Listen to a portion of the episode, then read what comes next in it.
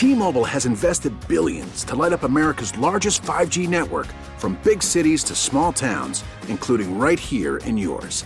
And great coverage is just the beginning. Right now, families and small businesses can save up to 20% versus AT&T and Verizon when they switch. Visit your local T-Mobile store today.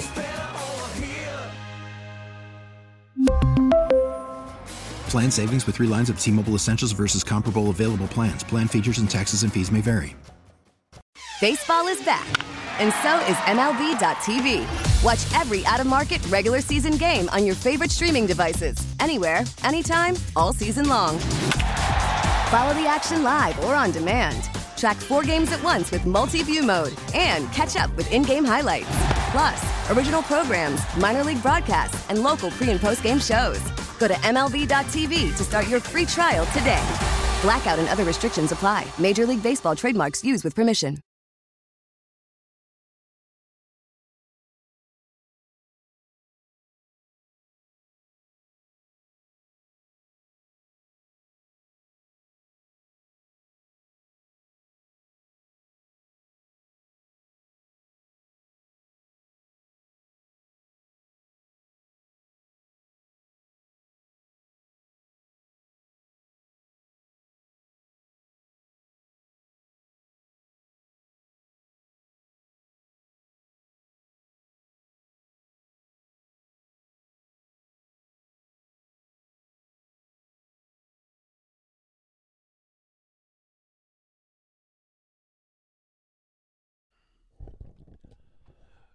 Well, good morning, everybody. You notice we don't start with a highlight today. We normally start the show with a highlight from the last Eagles game. Were there any highlights from the last Eagles game? Well, yeah, but they were irrelevant. So we're not playing Jalen Carter. No Jalen Carter touchdowns this week. No, I don't think so. So, Mike Sealski, good morning to you. Good morning, everybody. It's a beautiful Saturday in the Delaware Valley, a day ahead of apparently big-time rain.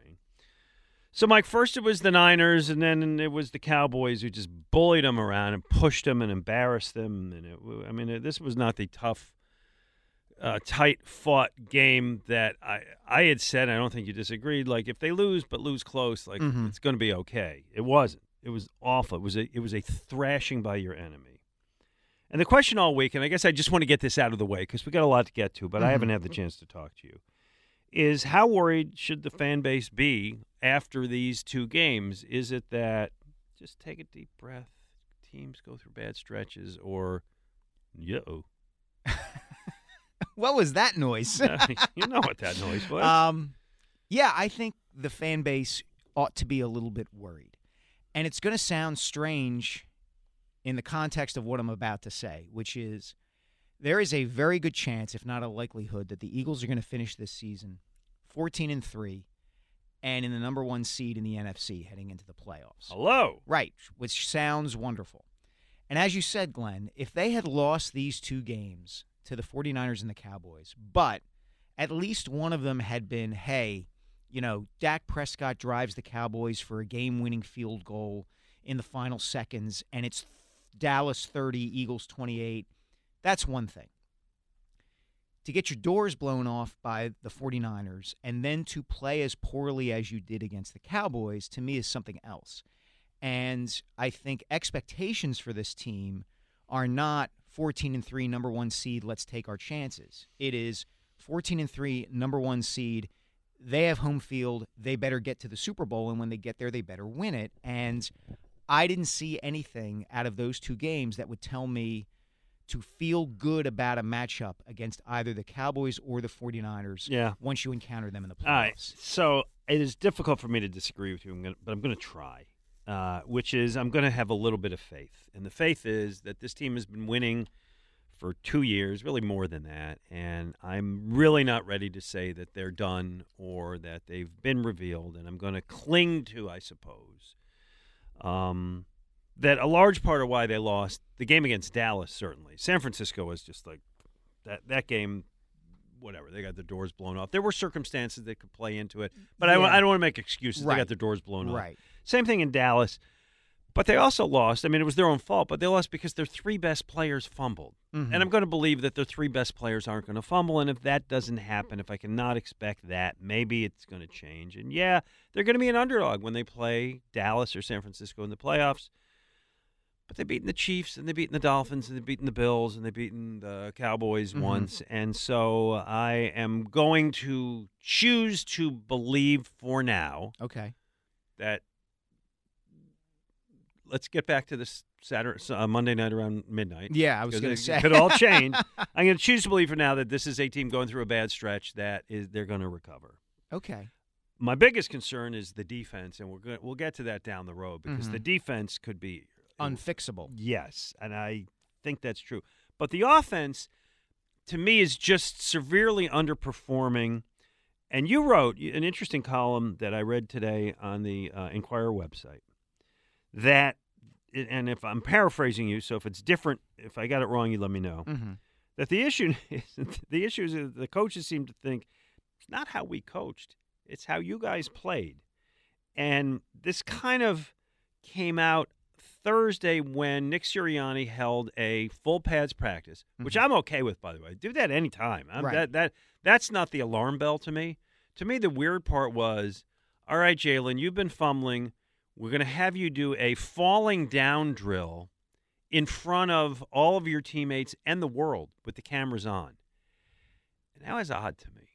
It was odd to me, too, and it's part of the reason I wrote what I wrote. Look, Nick Sirianni took some responsibility, obviously, for the losses the last 2 weeks. We have to coach better. But he made it clear, you know, we're not going to change anything in terms of the responsibilities that our coordinators and assistant coaches have. Brian Johnson is going to continue to call the plays. I'm going to oversee everything. There was a lot of pushback from Nick about the idea of diversifying the offense. Hey, our offense goes through A.J. Brown and Devontae Smith and Dallas Goedert, and if you have a game where they're the only three guys who get the ball thrown to them, that's the way this goes. To me, the holding a full practice on Thursday on a day you don't normally do it, and then drilling down on the fundamentals with the franchise quarterback, trying to kind of reteach him how not to fumble, puts this more on, hey guys, you need to play better. What we're scheming up should be working, and you guys aren't kind of carrying it out here, and you need to tighten things up. Now, we're going to have Derek Gunn on later in the show to get into this in more depth, but it's pretty obvious that not everybody in the locker room thinks that. Gunner had a report in the immediate aftermath of that Cowboys game about players within the locker room saying, hey, look how long it takes for our plays to develop. We need Jalen to get the ball out faster. So there's clearly some doubt within the locker room about the scheme and the approach and the play calling.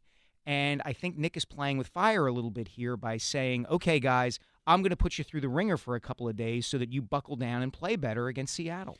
He's playing with fire in terms of his players could, I don't want to say turn on him because they like Nick, but you're saying it's. I'm saying it's twofold for him. There's kind of two threats to him here. One is kind of that the players kind of go, all right, Nick, you know, we can all see what some of the other problems of the offense are. Are you going to fix those too? Yeah. And then the other aspect that I think Sirianni has to think about is we've been down this road where a head coach stands up for his coordinators and assistant coaches. It happened with, or even other people in the front office. It happened with Chip Kelly. It happened with Doug Peterson, with Mike Groh and Carson Walsh. Oof. And Jeffrey Lurie always backs the talent, generally speaking. He is not inclined to go, you know what, you can have your coaches, you're right, you know, our players should play better. Jeffrey Lurie is more inclined to say, I paid for Jalen Hurts and A.J. Brown, and I should be getting a big return on my investment for them, and I'm not getting it. Changes need to be made. It's a very good point, and you know, a lot of what was going on this week was Nick defending Brian Johnson because there was, wow, they should bring in Frank Reich, which, by the way, I don't think they should do, but whatever, you know, but that became one of the narratives, or you should fire Brian Johnson, and so on, and so I think a lot of it is that. But here's where I think there's twofold to this. One is, I did think it was embarrassing to Hurts to have him fall to the ground repeatedly while everybody stood around. You know, he's got a problem fumbling this year, and you can work on it. You didn't have to do it in front of the world. It just seemed really, like, deliberate to me. Yeah, and I think there is a sense that Jalen has to play better, but how do we say that Jalen has to play better? I think there is a little bit of that. I agree that Jalen has to play better. Right. To me, it's difficult to argue that he doesn't have to play better. I agree. He hasn't been terrible, but he's made enough mistakes and been less than razor sharp that he's got to play better. But remember, Glenn, this is a franchise that just went through an episode a few years ago where they didn't know where the line was on their franchise quarterback. Mm-hmm.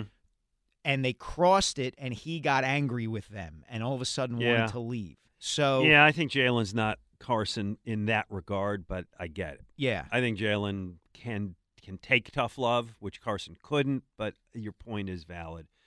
But he's got to play at the MVP level. He's got to stop turning the ball over. Mm-hmm. He's got to make better decisions. 6 interceptions all last year, already 10 this year, 15 turnovers this year.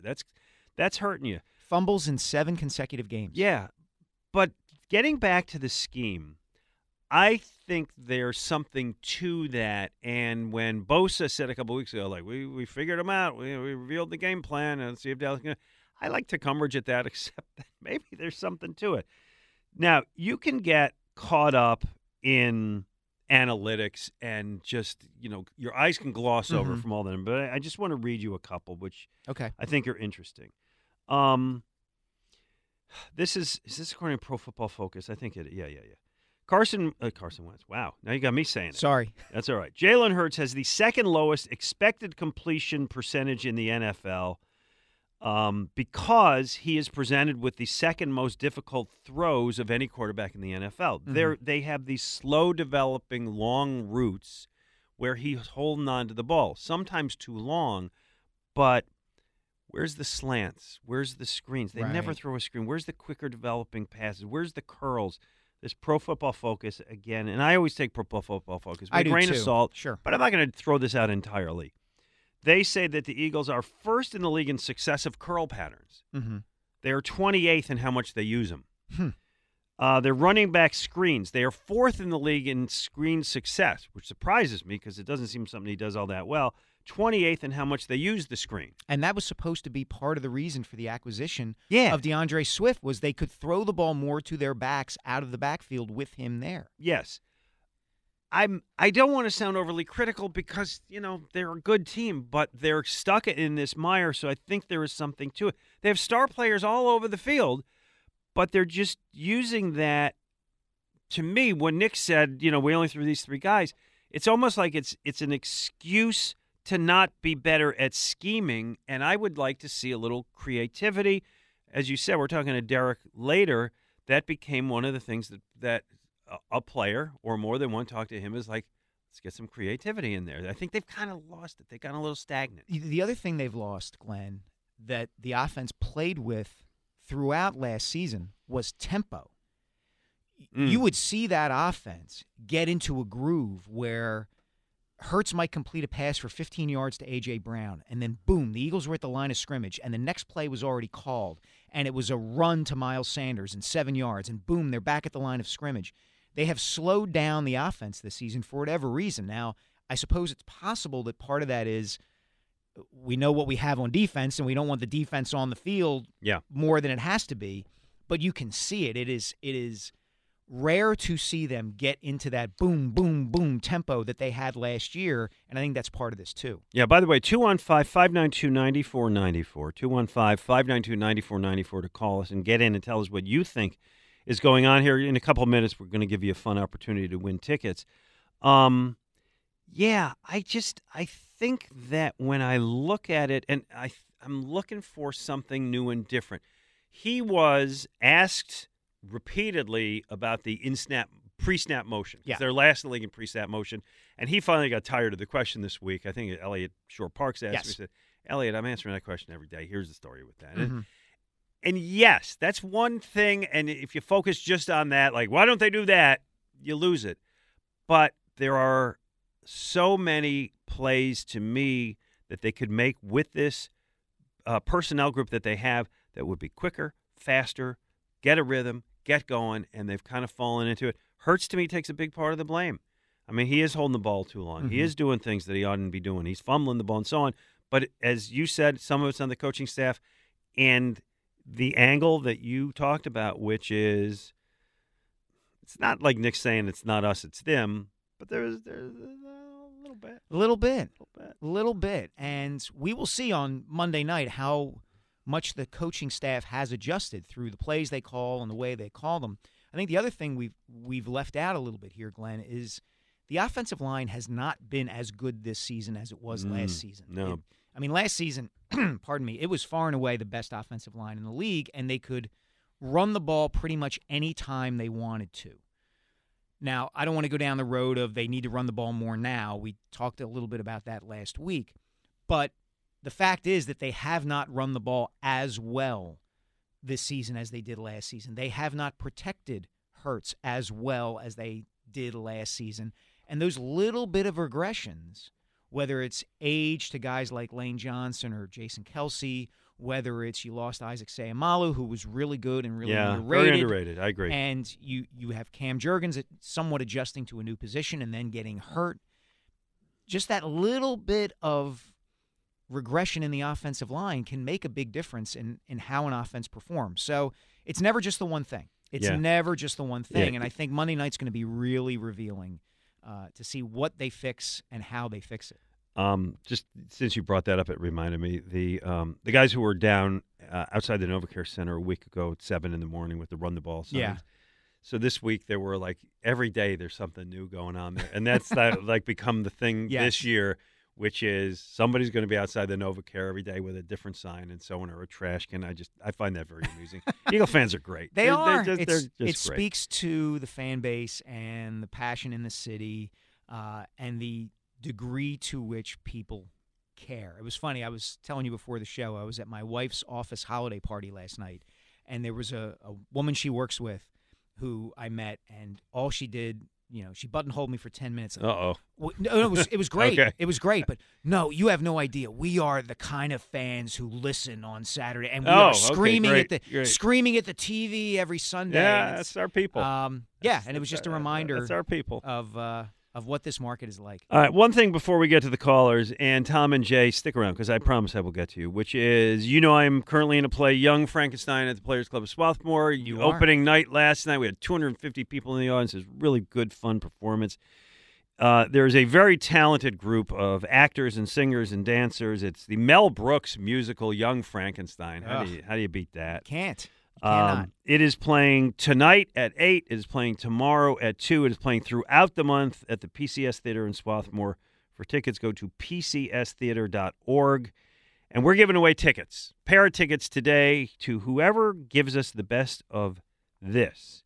And we're going to talk about stupid rules. And the reason this comes up today is because Troy Vincent, former Eagle, who is now the executive vice president of football operations for the league, he's a rather powerful fellow. He is. Told reporters this week that the league is, quote, looking into the fumble out of the end zone touchback rule. Mm-hmm. And it's my most hated rule in football, maybe in all of sports. And it is simply if a player is running for a touchdown, at the one he reaches or whatever, he fumbles, the ball crosses the plane of the end zone but goes out of bounds. The result is a change in possession. The other team gets the ball on their 20-yard line. Yes, it's a turnover. It's nuts. It's warped. It's twisted. It is outdated. It's a bad idea. I've seen it too many times when it happens, and it just changes the whole nature of the game. It is too severe a penalty for a guy who's an inch away from a touchdown. It helped the Eagles in Week 2 against the Vikings. Justin Jefferson. I know. Out of the end zone. That was great. I liked the rule at that moment. It was fine, but generally I don't. To me, there's one of two things should happen. Either if you insist the defense get the ball, they get the ball where the guy fumbled it. Mm-hmm. So if he fumbled it at the 2 and it rolled out of the end zone, they get it at the 2. Or it's a 15-yard penalty on the spot penalty on the offense. He fumbled out of bounds from the 2. The offense gets the ball at the 2, minus 15, 17. That's it. I hate that rule. I hope they change it. By the way, Vincent also said, who said we're going to outlaw the tush-push? Yeah, all of a sudden. Enjoyed that. And Goodell said, I have no opinion on this. That'll be the new least favorite rule if they change that. That'll be the new one next year. That'll be worse than the touchback when they fix that. Remind us when we do the show next year. The tush-push, yeah. Yeah, but they haven't outlawed it, so we're good. So, whoever gives us the rule you want to change in sports is going to win the pair of tickets to see Young Frankenstein. PCS Theater, go to pcstheater.org. What do you got? Well, two things. Number one, the only caveat to the rules changes a listener can suggest is we are taking off the board the ghost runner in extra innings in Major League Baseball. Yeah, good idea, because that's too easy. It's so obvious and such a no-brainer that don't even mention it. Yeah. Do you want me to give the rule that I would change? Hold it. Yeah. Okay. All right. Let's hold it. Okay. I was very intrigued by this play, but I saw your Instagram post yesterday. I got to see this thing now. Oh, my play? Yes. Come out. No, I'm talking about your Instagram photo yesterday in the play. Yeah. Very intrigued by it. Yes. Yeah. It's me putting my hand on the 7-foot-tall monster's crotch. Correct. Yeah. Yeah, well, now I have to see it. That's the reason you want to come see it? You need to see me lay my hand on a guy's crotch? This is an X-rated play? I don't know. That's the photo you're promoting. I also get to kiss the girl, so maybe I'll put that one. Oh, you should put that one next. All right. Okay, there you go. What is this play rated? Tom, hard PG. Okay. Hold on. Tom, you're with us. What's going on? Hey, guys. How you doing? Listen, if you don't think that this is not coaching, then I've gone to 2 games, okay, so far, and I've seen it. When a player is screaming for the ball to be snapped to him, and the ball, I'm surprised that they don't lead the league in delay a game, because I have never seen a quarterback stand. Now, what could that be? He doesn't like the play that's coming in. He's deciding in his mind that maybe I should make an adjustment because this play isn't going to work. Depending upon the defense that I see, when I'm on the field myself, okay, they do nothing. Shanahan completely taught them what a coach is. First of all, you put guys in motion. You disguise things. What he did with Samuels was incredible in that game, okay? And they had nothing to figure out. Yeah. The other thing is, too, is losing 2 major coaches, that's a hit. The other thing is I would have never signed both of those cornerbacks. What I would have done was I would have kept Gardner at safety, and I would have kept the linebacker, because if we're going to go back to the same old Andy Reid theory, which cost us probably a couple of Super Bowls, that you don't need linebackers or this. All right, hold on. Tom, take a breath, buddy. Take a breath. Couple of things. I don't think anybody looked at – let's take your point about the cornerbacks. I don't think anybody looked at James Bradberry coming back as a bad move at the time. Maybe you did, but you might be the only – Eagles fan or Eagles media member who saw it as a bad move at the time. Okay, let me just say this, though. I would have done something where you didn't tie up as much money, and I would have figured out a way to keep the linebacker and CJ DJ, because they now have no – you could talk to me. I love the – Here's the thing, though, Tom. Good emotion, Tom. Here's the thing, though. If you keep C.J. Gardner-Johnson, assuming he wants to be here. Mm-hmm.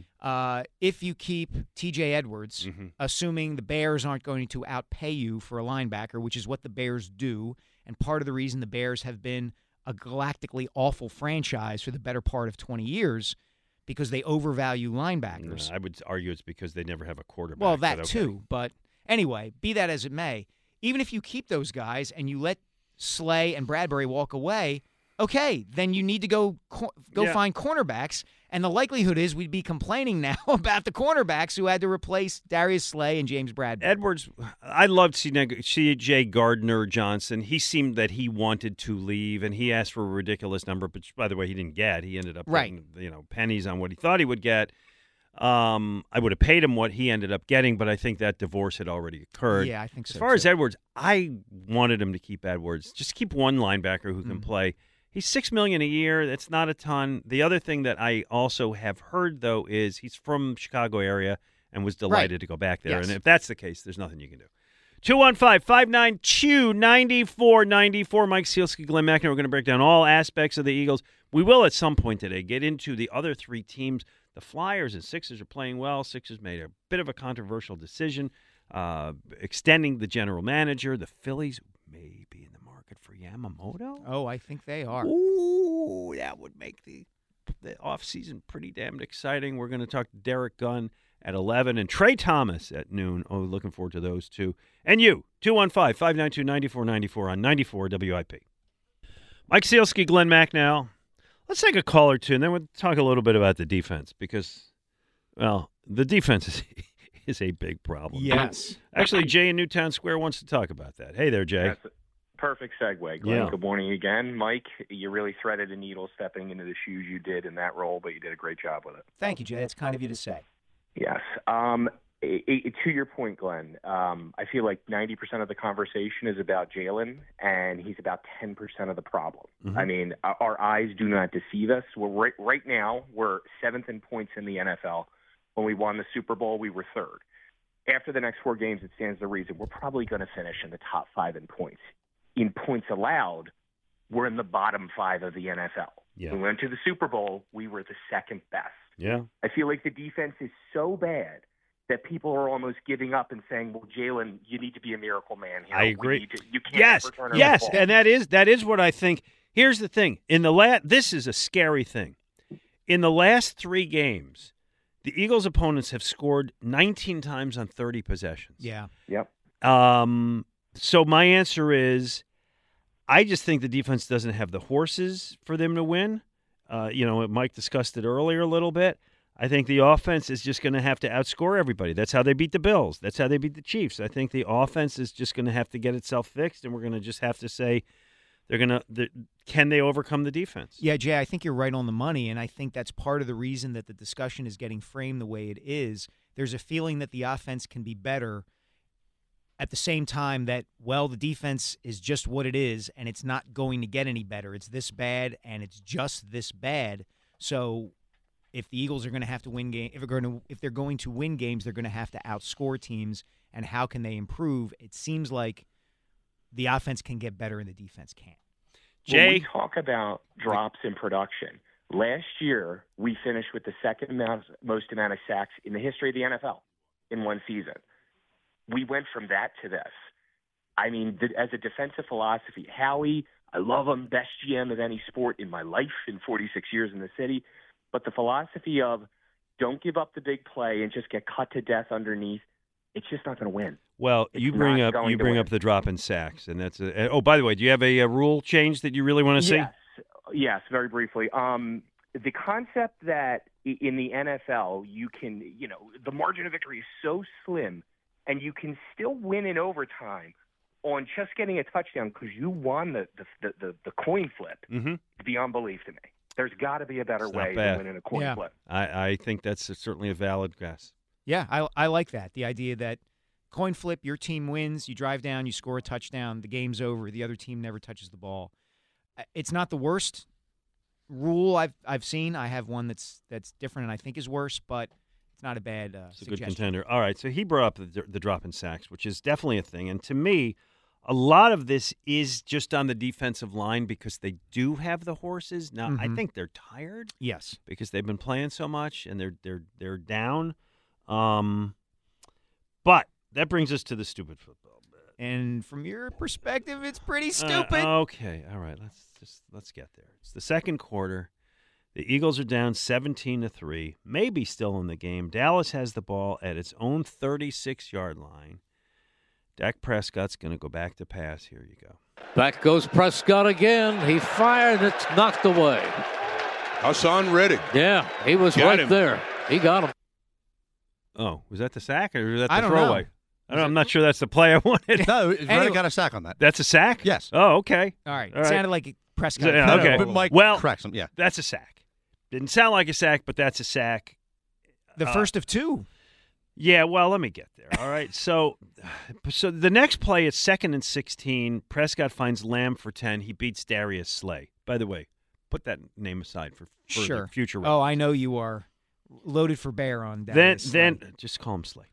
Then there's a there's a pass interference call on Kelee Ringo, followed by a face mask on Kelee Ringo. My Georgia guy gets to play, and look what he does. And not only that, the guy he was covering caught the ball. Yeah, if you're going to do a face mask, at least stop. Exactly. The Cowboys end up scoring with 20 seconds to go in the first half. They're up 24-3 and going in. Game over. The sack didn't mean anything. Game over. Maybe the bet's over. So you're up to 11 with Reddick, who had a junk sack at the end of the game. Blue dart in the scorebook, my friend. They all count. Yeah, so the bet, in case people don't know, is Mike has sacks by Haason Reddick, who had none the first 2 games? The first three games. And is had 11 since. He's doing his job. Yes. I don't know about anybody else, but he's doing his job for you, certainly. Definitely for me. I do. He found out about the bet, and then he woke up. Yeah. Well, he did find out about the bet. He knows about the bet. He had already picked up a couple of sacks when I told him about the bet. I do wonder if, how can I put this? He has 11 sacks, and the defense is not playing well. And I do wonder if there is a feeling that he is getting sacks and prioritizing getting sacks at the slight expense of the defense as a whole. Josh Sweat spoke after the game in Dallas about not everybody playing together as a defense and taking care of each other on the field. Josh did not mention who he was talking about. It's possible he wasn't speaking about Haason Reddick at all. But it's just something to think about. Well, that's interesting. I mean, that's like the Jason Babin days. Right. When Babin didn't care about anything but that. But, I mean, that's Reddick's job. I think Reddick's doing his job fine. I don't know what Sweat meant, but more importantly, you can't question Haason Reddick's effort. I mean, that guy is giving everything he's got every play. More importantly, I'm getting nothing from my Georgia kids. And by the way, Sweat's having a pretty bad year. Try not to line up off sides for once, please. Yeah. Thank you. Yes. Okay. Sweat, who was so good last year and started the season well, is playing poorly. As is pretty much everybody on that defensive line. Jalen Carter. Well, listen, Jalen Carter picks up that. Do you have that fumble for a touchdown? Yeah, okay, let's play this because I got a question, okay? All right. So this occurs in the third quarter? Third quarter, yeah, yes. Okay, here we go. Jalen Carter, Georgia.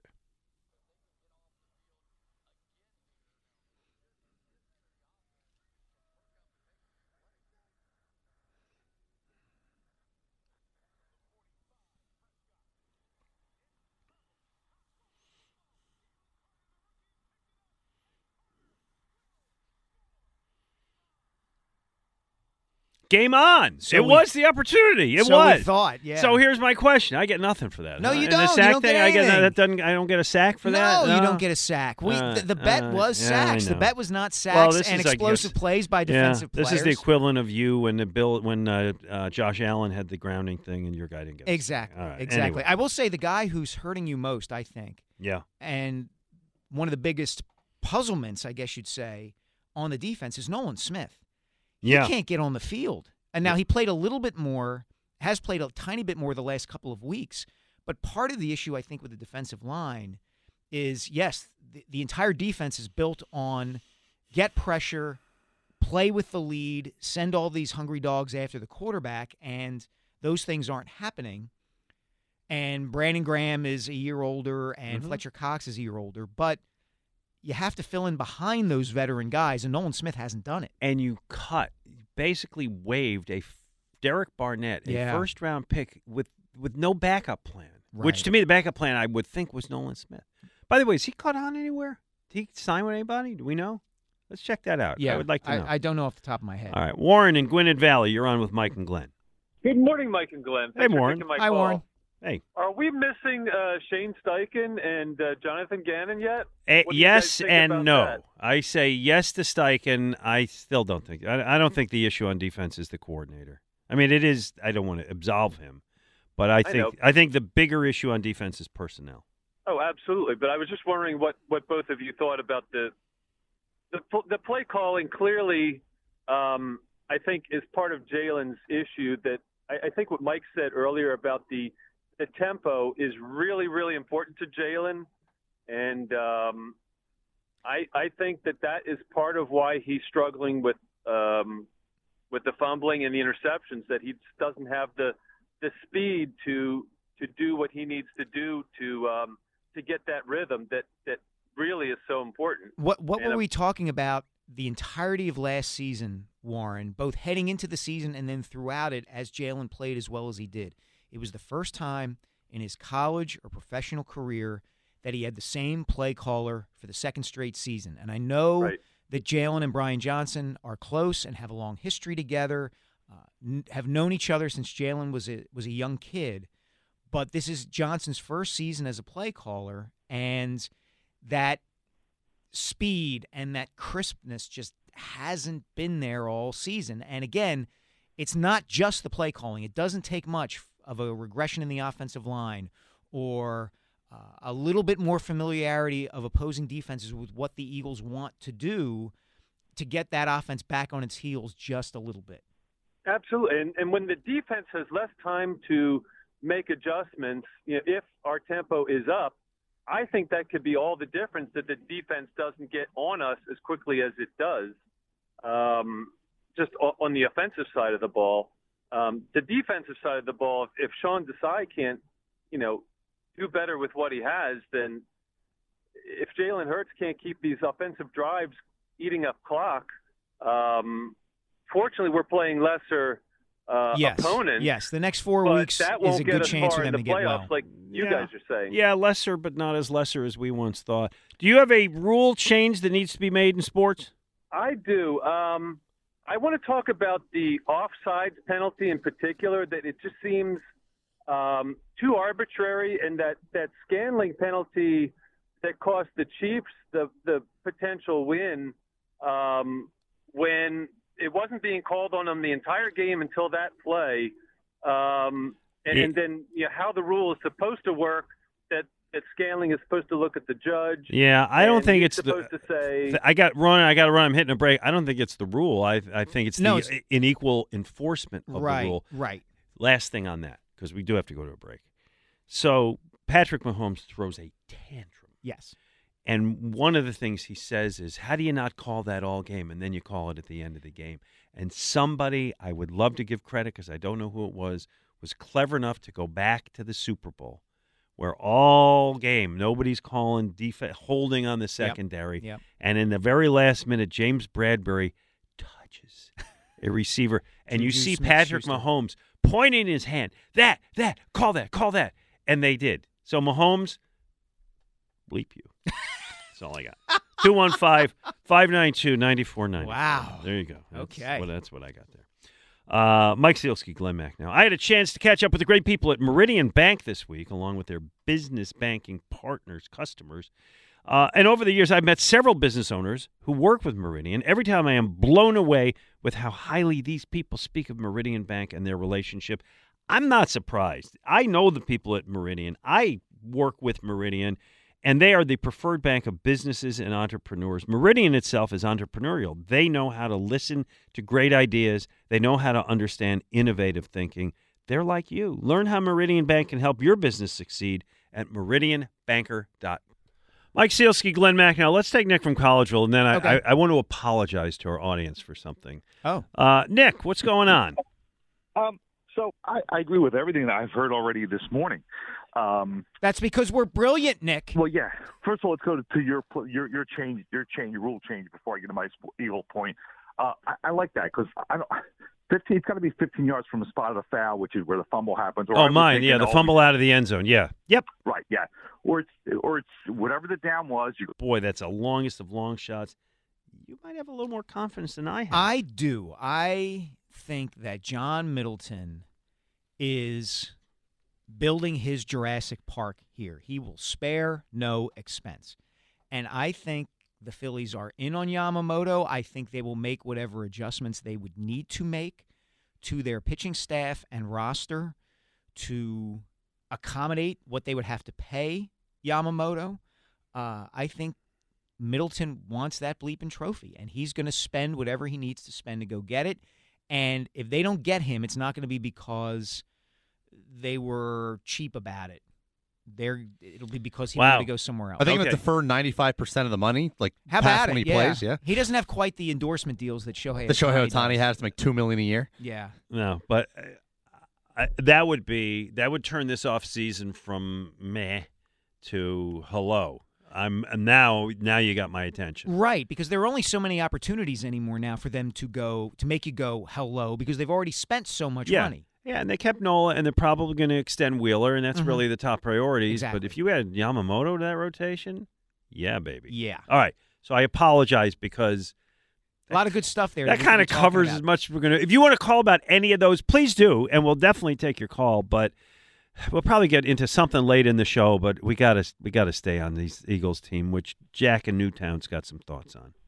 Well, Jack in Newtown is now on his way to Belvedere, New Jersey. So, where would you rather be? Back in Newtown. Mike, I think we're both LaSalle grads. I think you and I were classmates. What year did you graduate, Jack? 1966. 1966? You were classmates. Yes. You were 4 years before my dad graduated from there. I'm sorry. I couldn't resist. That's okay. I appreciate it. All right. Hey, and if LaSalle wins tonight against Miami, will they be in the top 25? Because they're 8-2. Miami's, I think, ranked 24th or 25th. I don't think their strength of schedule will get them there, Jack, but Fran Dunphy's doing pretty well there. He certainly is. Good for Fran. I was against that. I wanted I lost his name. That's okay, because we got to move on to the Eagles because I'm two minutes from a break. The Eagles. Dallas Goedert, his being back, I think, is going to make a significant difference in the offense going forward. One game back, he had to get back into it after being out, 4 or 5 weeks? Mm-hmm. I think it's going to make a significant difference. And if I may, when teams tie at the end of the game, instead of doing what they do, each team gets the ball on the 30-yard line. You can either score with a touchdown, a field goal, or not, and the other team gets the same opportunity, and if they don't score, it ends in a tie, and that's it. Games don't go on forever, and it's, I think, a fair... Bring back the tie. Yeah. Right. Jack, you're saying that for both the NFL and for college football? Yes, I am. Okay. All right. I like it. And I'm not biased that he's a LaSalle. Well, college football kind of already does that. They give it at the 25. Yeah, but you can just keep going back and forth. Yeah. So, there's ties in the NFL. Yes. I don't like the NFL. Just tell Donovan McNabb. He's not sure. I don't like the NFL, we're only going to play 10 minutes. And then they shortened it from 15 to 10, and now you also can tie, an opening drive field goal, you can so there's an increase in ties now. Yes. Is what it's caused. So it sounds like your opinion on these rule changes, because most of the ones we've got so far concern the NFL on overtime. You will be perhaps willing to award the tickets to somebody going in that direction. Yeah, well, I actually have a different NFL one that hasn't even been mentioned. Okay. Mine is not an NFL-related rule change. Best suggestion for a rule change today wins tickets to see, me and a lot of other people in the play in the hilarious Mel Brooks musical Young Frankenstein, based on the hilarious Mel Brooks movie Young Frankenstein, playing now through December 30th at the Players Club of Swarthmore. For tickets, go to PCStheater.com. I got a show tonight after the show. I'm going to make espresso. You may hear me say that in that show. 215-592-9494. Coming up, we check in with our pal, Derek Gunn. There are very few people whose opinion on the Eagles I value more than Derek, so we'll get his take right next. Agreed. On 94 WIP.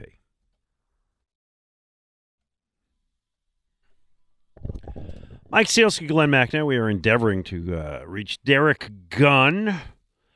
All we know, he's getting a call from an Eagle right now. Could be. Text, excuse me. Could be. Yeah, okay. A couple things here. And by the way, 215-592-9494. We talked about Hurts needing to play at an MVP level, which I think he does.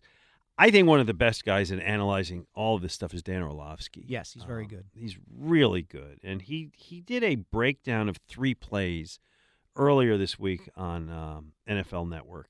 And basically concluded that what Hurts is too often doing is passing up completions to try to find other completions, mm-hmm. to find tougher, low-percentage throws downfield. And Orlovsky believes that Hurts is thinking, my offense isn't working the way I want it to, so I got to force it.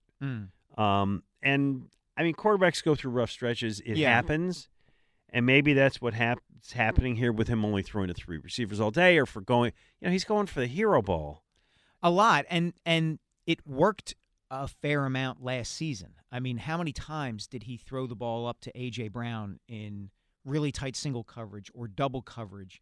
And because A.J. is so terrific, he would come down with the ball. And it worked through the first half of this season. Exactly. Where A.J. Brown's getting 150 yards a game and these incredible catches. And A.J. Brown is a great player. Yes. And Devontae Smith can do it too and has done it. So I think there's probably a lot of truth in what Dan is saying. And you're right. Dan is very sharp and, reads game film better than anybody. I do think it would be helpful both to Hurts and to the offense for him to take some of those higher percentage, easier throws if they are there. I understand they want to score. I understand they want to feed A.J. and Devontae and even Goddard down the field to a great degree. But if you start connecting on those shorter routes, the defense is going to have to honor that too. And then you would think things would open up for A.J. and Devontae down the field. All right. As I said, you can call us now. We can talk about all of that stuff. We've covered so many issues with the Eagles, and we really do want to know your opinion. You think they're going to be just everything's going to be okay after tomorrow? Go to Seattle. I don't know. Geno Smith, Gimpy. Seattle's got a lot of weapons on offense, and we've spent a good part of the first hour of this show talking about how much the Eagles' defense is struggling. Yeah, they're going to be able to cover D.K. Metcalf and Tyler Lockett and Jaxon Smith-Njigba. It's going to be a challenge, I think. Well, let's talk with our friend Derek Gunn and see what he thinks. Derek, how are you today? Gentlemen, how you guys doing today? We're all right. It's always a pleasure to catch up with you. So likewise. It's been way overdue. All right. So I want to start with something actually we were just talking about, which is, you know, our belief or non-belief that the Eagles are going to be okay, and we kind of looked at it. By the way, let me just introduce Derek. He is the co-host of Sports Talk on Jacob Media. He is the host of the Gun on One podcast on Inside the Birds. He is a tremendous grill master. Fisherman, cheesehead. I don't know. What else am I leaving out there? I covered it all? I think you covered it all, my friend. Raconteur and man about town. There you go. All right. Considering the current state of the Eagles' pass defense, how nervous or confident should people be with them facing Metcalf, Lockett? It's Njigba is how you pronounce it, right? I think so. Njigba. Njigba. Thank you. Yeah. Fant, all of these guys. They're going to survive that? I'm on the fence, to be honest. I look at Seattle's overall numbers on both sides of the ball, and it's understandable why they are 6-7 right now. But they do play better at home. That place is one of the loudest places in all the NFL to play in, and the Eagles historically have never played well there. You know, every year is a different scenario, but when you consider the way they've played the last two games, and let's face it, they went up against two of the best defenses in the NFL. Seattle's defense is far from that. I like the sense of urgency, but then again, they said the same things after they got embarrassed by San Francisco. They go down to Dallas and lay an egg. Now, I had mentioned several times, when you look at the gauntlet they had to go through, they played three strenuous games in a span of 14 days. The schedule makers did them no favor in terms of how they structured their season. But, you know, the players are not going to use fatigue or tired as an excuse. They will tell you, as we've heard, they simply got their butts handed to them. But I don't like this trio of receivers against them. I think the biggest thing in their favor is Geno Smith is dealing with that groin injury. If they can get pressure on him and force him to move right and left and irritate that thing, I think that bodes well. But then again, we haven't seen them get good pressure on quarterbacks in recent weeks, and that concerns me. Gunnar, what did you make of the way Nick Sirianni has seemed to be handling this two-game losing streak this week? We saw on Thursday that he put the team through a full practice on a day when normally they would just have a walkthrough. And during the time that the media was available and allowed to witness practice, he had Jalen Hurts practice falling to the ground and not fumbling. It seems to me there's a little bit of, hey, you guys need to play better here. We need to brush up some stuff. While at the same time, yeah, I know Nick said the coaches have to coach better, but there wasn't a, you know, we need to rethink how we're calling plays or running the offense. What have you made of the last couple of days here? Basically, he's telling these guys there's a sense of urgency. And the things that we worked on in training camp, somehow, some way, we've gotten away from those things, ball security, gap control, things of that nature. I have no problem with that, and I don't think the players do either. When you look at this team, the one thing I love most about this team, Mike and Glenn, is they're self-accountable in a lot of ways. You have a great core group of veterans who hold these guys accountable. And when you're a team that came within 3 points of winning the Super Bowl, you want to get back there and rectify what didn't go right for you last time. Now, I understand that we all have questions and critiques, about this team, but they're 10-3. The schedule is so favorable for them, their last four games, but they have to go out and execute. I get that. Jalen has fumbled last seven games. What do? Go back to the basics. And if he's the leader that we know he is and that he constantly talks about being, and the players around him have called him, then you have to lead by example. And so if he needs to get out there and do the drop-to-the-ground drills with securing the football, then so be it. I have no problem with Sirianni's approach in terms of getting their attention and working on the little details that have become major flaws in recent weeks. Okay. I found it to be a little bit humiliating. I don't know. I think he did need to do it in front of cameras. You can do that thing and not do it in front of cameras. True. But, you know, Glenn, practice sessions are so short nowadays. Thanks to that latest CBA, the players got the practice sessions. You know, you got to get in what you can when you can get in. And I guarantee you he knew doing those drills in front of the media was going to blow up the way it did. He knew that. And I don't think he did it to demean his team. It was just how the practice was structured. Okay. At that particular time. All right. Yeah. Okay. You, I always check you out after games, and Sunday night you said something that alarmed me, which is you thought they played uninterested football. Yeah. You still think that, and what do we take out of that? I've looked at the game three times since it was played, and the missed assignments, the tackling is still shoddy, and once they got behind. I think they lost focus. I mean, you fumbled three times in Dallas's territory, and the three guys who fumbled are your biggest names on offense. You know, you had three major turnovers that I'm not saying the Eagles would have won the game. I just think it would have been a much closer game. But you fumbled three times in their territory. You gave away the ball. And I just think there was a lack of focus on their part, a lack of a sense of urgency. And once they got way behind I'm not going to say they conceded defeat because, I'm not there with them, and I don't think this is a team that will ever quit in any way, shape, or form, no matter what happens. But I just thought they didn't play with that focus, that sense of urgency, and a technically sound game like we've seen them play earlier in the season. We're talking with Jacob Media's Derek Gunn, familiar to everyone in the Philadelphia area for his coverage of the Eagles for the last quarter century. And Gunner, you were getting text messages from guys within the locker room in the immediate aftermath of that game, talking about the offensive scheme and what the way the offense was being run. It seemed to be questioning how long it took plays to develop. Were they giving Jalen Hurts enough of an opportunity to get the ball out quickly to avoid the Cowboys' pass rush, to move the ball down the field? What kind of sense did you get from within the locker room that players might be having some doubts about play calling and maybe Brian Johnson and things that are related to the offense? Well, the conversation I was having back and forth with a few players, it wasn't so much as the scheme. It was all focused on, look at our pass routes compared to their pass routes. Our routes take too long to develop. Look at how quickly Dak gets that bleep out of his hands, you know. And when you look at the passing plays, you understand the difference between look at how quickly Dak was delivering the ball compared to where Jalen was standing back there waiting, forced to run, get off his spot more so than I'm sure he wanted to, and disrupted a lot of the offensive flow. When you look at the collection of receivers the Eagles have, I don't understand why they haven't shortened up a lot of their routes, you know, especially because DBs are giving so much respect to A.J. Brown. He could probably have 20 catches running that slant route all day, but they get away from it, you know.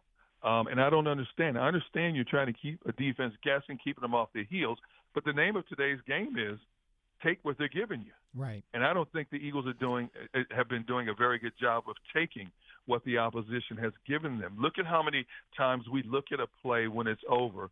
The player X is wide open over here. And I understand you got to make a decision as a quarterback. When the heat's on you, you've got to make a decision in a fraction of a second. You know, a lot of times it's easy for us to say, oh, my goodness, he missed this guy. He missed that guy. You don't know what's going through the process to do what he did at that particular time. I just think, you know, the responses I was getting was, and I started looking at that more closely when I rewatched the game was, you know what, they're right. that takes the passing route sometimes too long to develop. The comeback routes, the quick outs, the hitch passes. And when it comes to the Eagles, I don't care if they ever run a hitch pass again, because I think they run it probably worse than anybody in the National Football League. But there's ways to quick straight the pop pass to the tight end over the middle. I think they could do a better job in terms of a rhythm offense of keeping a defense on its heel and wearing them out, instead of a lot of times playing right into a defense's hands in terms of allowing the defensive pressure to get that much closer to the quarterback, to force the quarterback to throw to a spot that he doesn't want to particularly throw to. All right, Derek, you're doing your job, and you're doing it well. And you have, over the years, developed a trust among players in the locker room, and have shown you know what you are doing. From the other side, if I'm Nick Sirianni, I'm probably not happy that my players are letting it known that they're unhappy. So I'm just curious. Again, you're doing your job. Right. Is what they are doing in any way harmful to the team? In publicly, in telling you, here's what we're doing wrong? I would say yes, if the coaches and the players had come out and said, I don't agree with that. But if you listen to what Sirianni said, if you listen to what Dallas Goedert said and other players, basically they indirectly agreed with basically what I reported out there. They didn't say what I said verbatim, but if you look at the transcripts, maybe we can do things a little bit better. Maybe we should do this. They're telling you that there's a lot of things that need to be fixed. Now, anytime stuff starts leaking from a locker room, that can be counterproductive in a locker room, but I would say more so with a team that's 2-10 or 5-8, something like that, more so than a team that struggled over the last couple of weeks, but still sits at 10-3 and still sits in a prime position to not only win the division, but get a number 1 seed, and a team that has the most favorable schedule over the last 4 weeks to rectify his problems. When you're talking about playing Seattle, which is going to be a problem in their place, the Giants twice, and Arizona. So I don't think the players in that locker room will allow it to be a problem. Mm-hmm. They know what they need to do. The coaches, I think they have a very, very tight relationship with the coaches. They've discussed this over and over again. But let's face it, Glenn, in any sport, there's always leaks. I'm aware of it, and I, in my lifetime have aimed to get them, and congratulations that you got it. I'm just not happy if I'm the other side. And please, I I'm praising you in saying that. No, I agree. No, I know exactly what you're saying, but here's the bottom line. Why do you hate the Eagles, Gunner? No. Yeah. I'm sure you got some of that clap back. No, here's the funny part about trolls on social media. I just sit back and laugh, and I know they want you to respond. Most of the comments were favorable, and, thank you for that regard. But you get the few, well, he hasn't been at practice every day for the last couple of years. How do you know he's credible anymore? Yeah. How do you know? See, those are the kind of people I just chuckle at, and I listen to them go at it on the radio with the likes of Ike Reese and Hugh Douglas, the ex-players. They want to challenge them. Okay, that's fine. If that's your 15 seconds of fame, then that's fine. I'm not going to sit here and respond. As you guys know, there are a lot of people in our profession who will sit there and debate somebody on social media all day, call them all kinds of names. You're not going to win those wars. I don't care what people want to believe. Those who know me, and the majority of this market know me, those who know me know I have never, not just in Philadelphia, but anywhere else I have worked across this country, I have never put anything out there where my facts are not checked. The I's are not dotted, the T's are not crossed. I don't worry about the few who want to, as we call them in today's world, the trolls. I don't care about them. I don't worry about that kind of stuff. Derek, I think it's actually funny. Mike and I will stand up to say that, absolutely. And I don't think that's – that's really a tiny bit of opinion. I got to throw something in here because there's breaking news, and we'll announce it to our audience and run it by you as we say it. It is not good news. Eagles cornerback – this is according to Adam Schefter – Eagles cornerback Darius Slay underwent arthroscopic knee surgery this week and will be out Monday night versus the Seahawks. He is expected back by the end of the regular season, per sources. All right, Derek, you can be the first to react. That's a problem because when you look at who has to step in potentially behind them, I think that's a drop-off. You're asking youth to line up against the likes of D.K. Metcalf, who mentally is sometimes questionable.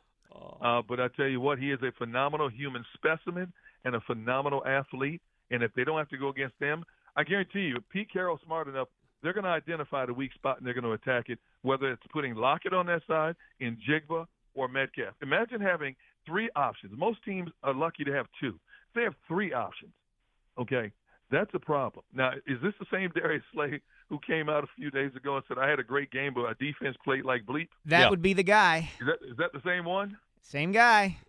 Please, Derek, just refer to him by his last name if you would. Darius? Now you're on the list. Yeah. Gunner, before we let you go, you used the phrase phenomenal human. And Glenn and I wanted to let you know and let our audience know, and for those of you who don't know, Derek's lovely wife, Trish, has been dealing with some health issues. And both Glenn and I wanted to say that both Trish and you are in our thoughts. And when it comes to phenomenal human beings, you are right there at the top of the list, and we know Trish is too. And we just wanted to let you know that we're thinking of you, and hoping you're able to have a terrific holiday season this year. I can't thank you guys enough for saying that, and I want to thank the audience because so many people have reached out. The blessings that we've received have been phenomenal. We have friends who are, as we speak, which is the reason why I was late. We have friends who have remodeled the first-level bathroom. My wife, it's no secret. She had a stroke on November 4th, and if anybody who's gone through that knows what I'm talking about, it's a matter of seconds, life-changing in terms of not just the person it affects, but how you run your home. And it's been 6 weeks. She is one of the strongest human beings, mentally, physically, spiritually, I know.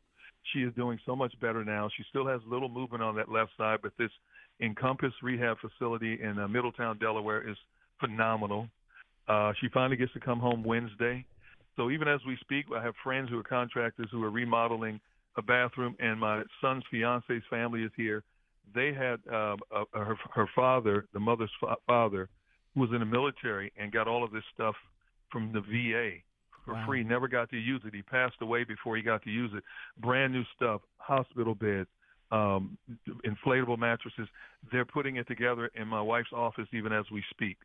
The outpouring of support and love coast to coast from family, friends, the volume of donations, the food meals that friends have been feeding us for the last 4 weeks, and I think I've gained 12 pounds in the last 4 weeks, have been phenomenal. But if you guys know anything about this, we are a strong family of faith.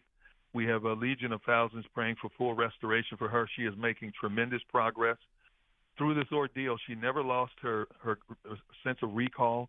Her recall is impeccable. From 20, 30 years ago, she is slowly, you see slight movements on that left side that weren't there a few weeks ago. Her attitude is unbelievable, and we just believe and keep praying in full restoration that it's coming back to her because she will have it no other way.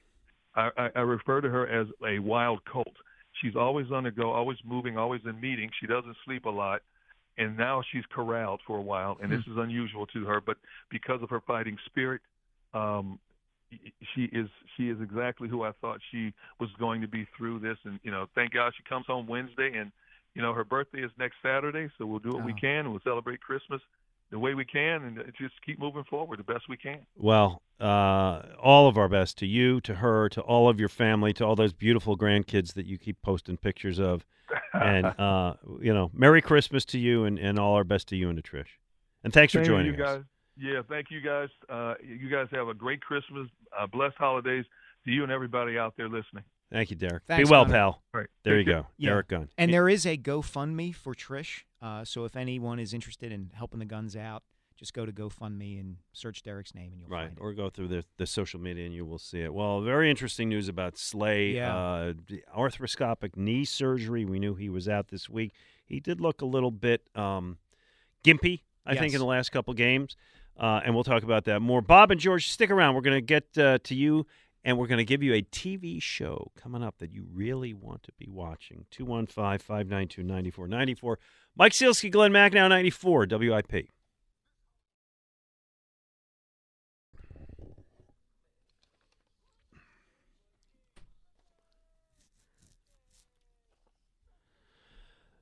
All right, what we're watching is sponsored by Guida Door and Window. Take advantage of Guida's big year-end sale. Receive 40% off all windows and doors until December 31st. Call 1-877-GO-GUIDA or visit them at goguida.com.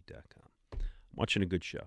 Okay. Season 5, Fargo, which if you followed Fargo, every season is independent, and so you don't have to watch the first four to enjoy this. Entirely new cast. Yeah, entirely new cast, plot arc, the whole thing. It's, of course, based on the movie that came out. Wait, the movie came out in 1996. One of my 10 favorite movies ever made. Well, there you go. Love it. The show started in 2014, and over the years, Billy Bob Thornton, Kirsten Dunst, Ted Danson, Ewan McGregor, Chris Rock. That was season one, very good. Stars of season 5, Juno Temple, who, if people don't know, she was Kelee, the social media queen from Ted Lasso, now playing Minnesota Nice. There's no British accent. She's doing that upper Midwest. All of that. Yep. And John Hamm as the evil sheriff with pierced nipple rings. Oh. Yeah. That's I expected you to say, Glenn. What's not to watch? Yeah. I don't want to give you the whole plot arc. I'll just say there's 10 episodes. I'm through 5. It's set in small town Minnesota and North Dakota. Juno Temple is this, like, sweet as apple pie house mom living out a double life. She's actually an escaped one-time child bride who is also an expert on munitions and spyware and martial arts. Oh, my gosh. Yeah. And Hamm is the all-powerful, corrupt, Bible-quoting sheriff of North Dakota who, like, just does what operates it in a complete dictatorial way. He married her when she was 15. She left him a couple years ago, vanished into thin air. He wants her back. Okay. So that's where we are. I'm in. Did you ever see the movie History of Violence? Yes, I love that movie. Okay, right. It's a like a mob movie with Viggo Mortensen. Mortensen, yes. And it's like this is kind of a tribute to that, right? Yep. The person who had this life who's now trying to go unnoticed. Yep. Great Philadelphia movie, The History of Violence. Yeah, there is, although I didn't think that the Philadelphia accent wasn't very good. No. But nonetheless, there's actually a scene here where Juno Temple booby traps the house, which seems more a tribute to Home Alone. Ah. Right, if you remember what he does. Does she put a tarantula on John Hamm's face? I don't want to give too much away. Okay. It's good, clean, violent fun. It's a drama and it's a comedy. It's a show, like, don't think too hard when you're watching it. Just kind of enjoy the plot twists and the weird characters. There's a hitman in a kilt who keeps showing up, and just enjoy it. And I like it. You will like Fargo. It's on FX. And Hulu, correct? And Hulu. Okay. I think it's they're dropping it weekly. I think they're through episode 6. I've watched 5. Season 5 of Fargo is a winner. It sounds like the show has really kept the quirkiness of the Coen Brothers movie. This one more than the last couple seasons. Okay. They returned to that, and good that they did. I know you wanted to do a little bit of a tribute to a great actor who passed away. Yeah, Andre Braugher, who died earlier this week, as we just found out yesterday, from lung cancer. One of those actors who, if you're into TVs and shows and pop culture, you knew exactly who it was. If you're just someone who watches TV over the years, like an ultimate that guy, I've seen this guy in a million different places, was kind of had his coming out party in Glory. He played a free black man who enters the Union Army and was going toe-to-toe in that movie with Denzel Washington and Morgan Freeman. And then became the centerpiece of the show Homicide, Life on the Street, which was on NBC throughout the 90s. A great, great cop show based on the book by David Simon, who went on and did The Wire. And Braugher was kind of the centerpiece character. He played Detective Frank Pembleton, chain-smoked, but just a great show and a great character. By the way, a really underrated show. I'm going to underrate it, kind of lost in history. And to me, it's like, if you've never watched that show, Homicide, go back and find it, because it was a great show. It was a great show, and I read the reason that it's not in syndication, Glenn, is that they used so much popular, well-known music during the show that they can't afford to get the rights for the music to re-show the series. They take it out. Crazy. Yeah. And then most recently, he had been in a comedy, which I need to go back and watch from the beginning, which I've seen a little bit of here and there, Brooklyn Nine-Nine. He is the ultimate straight man in this show. It's Andy Samberg. It's a lot of quirky actors. It is hilarious. And just somebody who's going to be missed because everything that he was in, he was excellent. He could do humor. He could do drama. He could do humor. He was just terrific. Yeah, nice. Nicely said. Bob in Orland, you're on 94 WIP. Hey, how you doing, guys? Hey, Bob. Hi, Bob. Hey. The one rule check, first of all, I think the Eagles are fine. I think the schedule is just too brutal, and you're half a step slow in the show. Okay. But I think the kickoff got to go back to the way it was before. Onside kicks are impossible, and it just takes that whole element out of the game. I miss kickoff returns. Now they took them out for safety reasons. I guess the numbers quantify it. I can't argue with that, but I do. There's never a kickoff return. No. And Bob's point about the onside kick is right on the money. It's gone from the game. I mean, we had David Akers on last week talking about that tone-setting onside kick, the first play of the entire 2000 season, and you really can't do that anymore. Yeah, it's a good one, Bob. But moving the kickoff back, they're not going to do that because it's one of the few ways you can really improve the safety of players in the NFL. Hey, Dan Wilson, what do you got for rule changes? Like, what are the leaders in the clubhouse right now? Here's what we're saying in case you joined us recently. We are looking – this is based on Troy Vincent, Executive Vice President of Football Operations for the NFL, saying in the last week they're considering changing the rule by which a player who is running to score a touchdown and fumbles the ball and before he gets there goes out of the end zone or the side of the end zone, the team loses possession. The other team gets it on the 20. I think it's a horrible rule. I would love to see him change it. So we're looking for the worst or the rule you would love to see changed in sports, and the winner gets a pair of tickets to come and see the hysterical musical Young Frankenstein playing at the PCS Theater in Swarthmore now through the end of December. I'm in it. Tickets go to pcstheater.org. What do we got for leaders? Yeah, so the three – I guess best thus far. We had Nick, who the balk rule, Warren with offsides, and my personal favorite so far is Jay wants to change the NFL overtime. All right, so I'm going to. I think there's a lot of room for more. There is. I'm going to give mine because I want to get us out of thinking about just the NFL. Yeah. We have the one Major League Baseball change with respect to the balk. If I had to change one rule, I would go to the National Hockey League and I would allow players to be able to kick the puck into the net for a goal.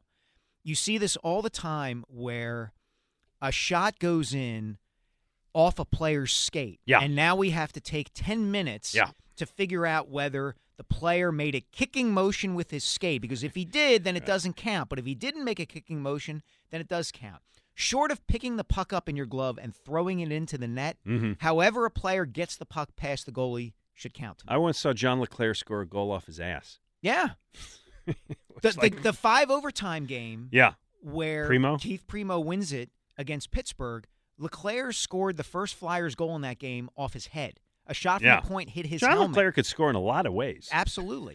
Every body part. Yes. But that would be mine. I agree with you. I agree because it's like, was it their kicking motion? Was it redirected? Blah, blah, blah. It's just, you're right because it's a millimeter of how much you moved your foot. I'm all for streamlining the jobs that officials have to do. Amen. Yours anymore. Good. Hey, you win tickets to see my show. I already have tickets to see your show. Oh, well, then you're not going to win. You've won more. 215. Now I got to go twice. 592-9494. Coming up, we're going to talk about Darius Slay in case you're just joining us. He had knee surgery, and he will not be playing this week. They believe he'll be back before the end of the regular season. We'll discuss it with our Cooper Docs, and we'll talk to you on 94 WIP.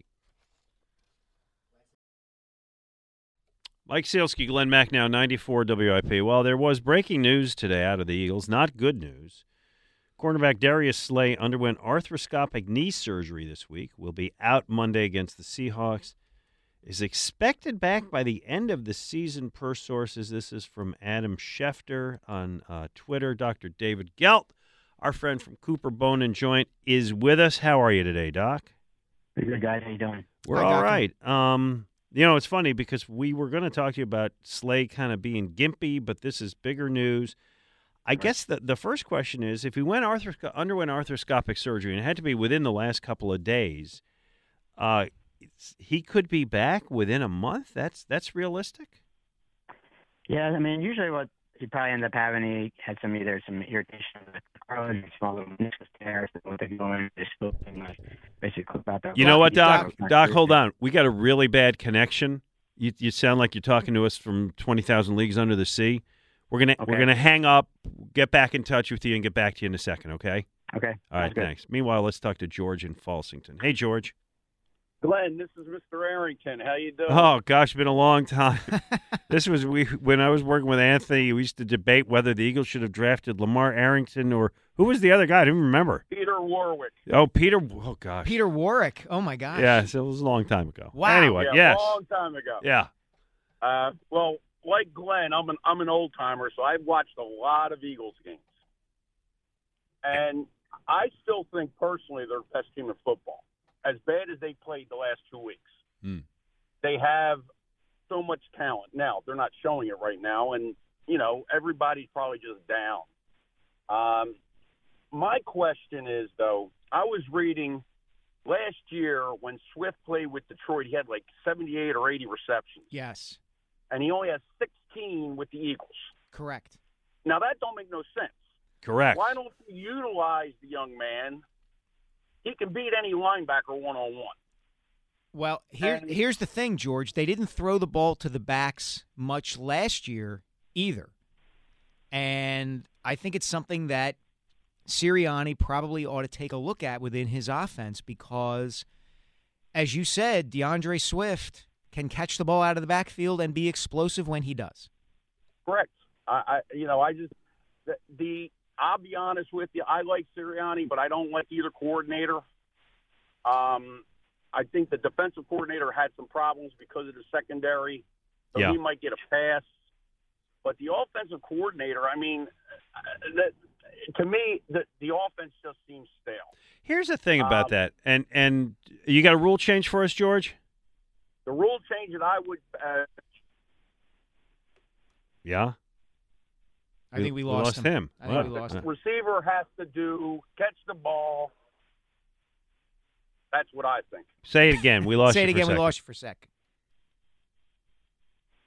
No, we lost him again. Yeah. All right. Phones are getting weird. Right yeah. Now. What's going on here? Atmosphere. Darius Slay goes down and the phones don't work. Yeah. What is it, Martians landing? What's going on here? All right. Let's get Dr. The next trash can's going to have the WIP phone lines on it.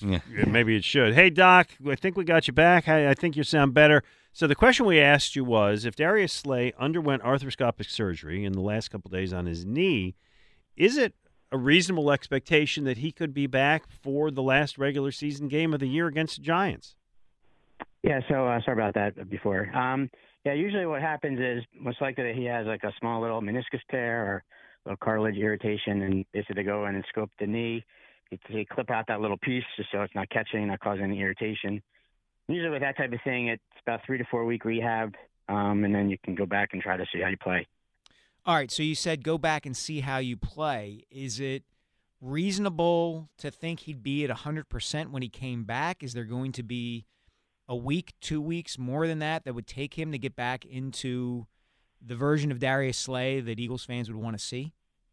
Yeah, I mean, it's hard to say with that. It depends on how much they took out and what it looked like when they did take it out and when they scoped it. Usually, in the majority of the time, within 4 weeks, you're doing pretty well. You know, it could be a little more, it could be a little less. You know, it's different for each person, but hopefully around that 4 week mark is usually pretty good. And if they're able to cut and move and do well, then he should be able to play and be helpful. As we're speaking, I got a text from Mike Vrieswick, former big-time player at Temple University. The stash. Who says, I got arthroscopic surgery on my knee. I was back in 2 weeks. See, I guess what it is for me, Doc, is I hear the word surgery, and having undergone surgery, I just think automatically it's a longer period you're out. But, yeah, I guess if it's like a scrape, they're scraping something out or just taking out a piece, or as they say, cleaning it up. And Vreeswijk is a different case because the mustache that he played with when he was at Temple was all powerful. It was like Samson with the hair. That's right. Like, he could have broken his leg, and he still would have gone out there and hit threes. Slay's got no facial hair. So we can be optimistic, Doc. We're hopeful. Yeah, okay, hopeful. I'll go with hopeful. I'm not so hopeful about who's going to be in the secondary these couple of weeks. No. There you go. What else is on your mind? You've always got good stuff to add. So I know you were talking about some rule changes. A couple things. One, it's not necessarily a rule change per se, but you know, it sort of goes along when the Eagles game was switched to Monday with the NFL just changing things haphazardly. But I'm not a big fan of adding more games to different days, like Thursdays and Saturdays. I just want to keep it on. I got news. That's not going to get better. It's not going to get better, Doctor, but you are 100% right. It really puts the screws to people who want to go to the games, and that's wrong. Yeah. All right. Doc, it's a pleasure, man. All right, guys. Have a good one. You too, Doctor. Thank you. So with Slay out,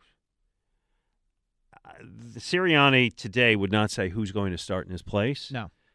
Zach Berman tweets, he said the likes of Eagles options include Kelee Ringo, Josh Jobe, and Eli Ricks. If Ringo gets the start, it would be a meaningful opportunity for him. He's from the Seattle area and grew up going to Seahawks games. He's got friends and family. Okay. He also might sack Geno Smith and get you back. It gave me a point, which I could really use. I mean, is it supposed to be Jobe of that? Like, wouldn't he seem to be the guy next in line? You would think, or Bradley Roby, right? Or do you want to move him out of the slot? No, Roby's doing a good job in the slot. I need him there. All right, do we want to get into the Slay stuff, given what's going on? I don't know. It's kind of like kicking a guy when he's down. Yeah, let's do it. Let's just do this quickly. Let's not even play the cut. But okay. I mean, most people know that in a week where the Eagles' defense got crushed, and then somebody brought garbage cans to the NovaCare Center, one that said Slay and one that said Bradberry or whatever thereabouts. Slay went on his – does he have a podcast? What is he? He has a podcast. Okay. And it had weird sound effects produced in the background. I don't know what kind of promotion theme he's got. Subscribing to that. Yeah. But basically said, hey, how could you do that? I played great. The defense played like bleep, but I was great. The exact quote was, I had a great game. We played bleepy. Yeah. I know that several former players who were part of the Eagles and part of a team were appalled by that statement. Yes. And I read something great that's like, could you imagine Brian Dawkins ever coming out and saying something like that? And I, too, find it appalling, but at this point with Slay, it's just like... the guy is quirky. He just is. Quirky is an interesting word. Yeah, but I don't know what other word you would use. Well, I would use something more pejorative. I mean, he's the guy who passes out his wife's banana pudding to guys in the locker room. And nice. I like that. He has the podcast, and he insists that you not use his first name. Yeah, he tells Seth Joyner what to call him. Good luck with that. Yeah, exactly. So there's quirks with this guy, and I wonder how many guys in the locker room look at that and go, hey, dude, you know, come on, and how many of them look at it and go, it's just Slay being Slay, whatever, you know, get his knee scoped, he'll be back, and he'll play well for us. I don't know. I haven't taken a poll to know how all the players on the offense or defense feel. Personally, if I were a teammate of a guy who said, hey, I played great and you all didn't, I'd have an issue with that. I would, but whatever. He's out for the next 2, 3, 4 weeks, hopefully get back soon. Whatever he has to say, they need him. Yes. Whatever comes out of his mouth is not as important as his ability to cover. He's not having a great season, but he's the best option they have. He is, and they will miss him, and it makes this tougher. 215-592-9494. Coming up, we're going to check in with Trey Thomas. Speaking of guys who have interesting podcasts, he and Todd Herrimans do one, Between the Vines. They talk about wine and football. Yeah, well, hey, I know that formula. Yeah, it works. It works, and it works for them. It's a really good podcast. We'll check in with Trey, and we'll take your calls. We'll continue talking Eagles. Mike Sealski, Glenn Mack now on 94 WIP. Hey, is your home in need of new windows and doors, but you've decided to brave through one more cold season before making the plunge? Well, let me tell you, Acting Now is not only going to keep your family feeling warm all winter long, it's going to lower your high heating bills, it's going to save you big bucks with the big end-of-the-year sale from the great people at Guida Door and Window. Guida is bringing back their biggest discounts of the year. Receive 40% off each window you buy. Yeah, 40% off every professionally installed window. You also get 40% off any door, including entry doors, patio doors, garage doors, and storm doors. Don't worry about touching your holiday money because Guida will start your project with no money down and allow you to pay it off interest-free for up to 12 months. If you need new windows and doors, you need to go Guida right now to take advantage of these huge savings. All prior sales excluded. Offer expires December 31st, so call Guida today. Schedule a free in-home estimate at 1-877-GO-GUIDA or visit them at goguida.com. That's go, G-U-I-D-A.com. With Mike Sealski, I'm Glenn Mack. Now we are going to check in with Trey Thomas, retired 12-year NFL offensive tackle, left tackle, 3 Pro Bowls, NFC champion. He is now co-host of Between the Vines with Trey and Todd. Trey, I watched your recent episode that you guys did from that winery in Mullica Hill. You're sitting around enjoying a Gewürztraminer Schwarzenkeller Spatlitz, as far as I could tell there. Yeah, man, just enjoying and learning wine, man. It's just been a really cool experience. It's pretty... Hang out with my brother Todd Hermans, man, and just relax and enjoy some wine and talk football. It's a really good show. You guys have a very good chemistry. I've become a real viewer of it. We had Todd on the show a couple of weeks ago, and I think you guys are great on that show. And one of the things that you talked about, and it's become a theme this week, was a lack of creativity on the offense. You said they need to add something, they tried to add something, but it felt forced.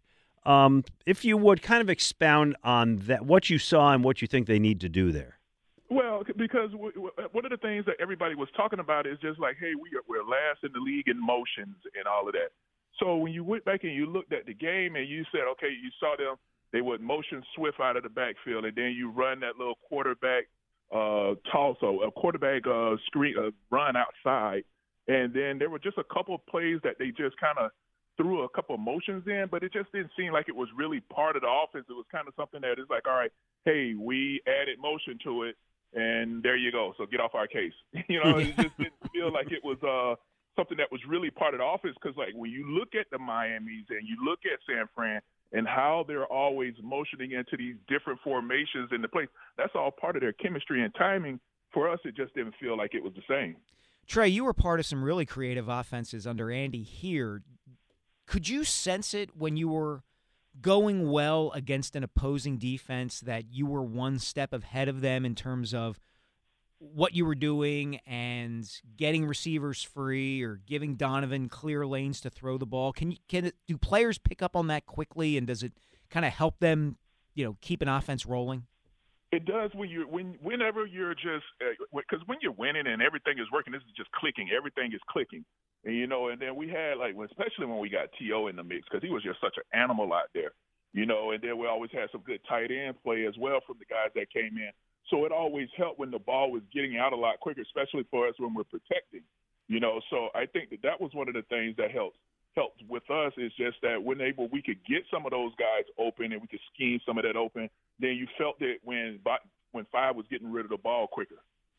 You guys said that the Jets actually showed the recipe. Yeah. I know San Francisco was boasting that they found the recipe, the formula, but the Jets. What is the recipe that the Jets found? I think that what they did was they said, all right, you know what? Because you know that this is a zone read scheme sometimes. The linebacker said, all right, you know what? We're going to be physical and we're going to play downhill.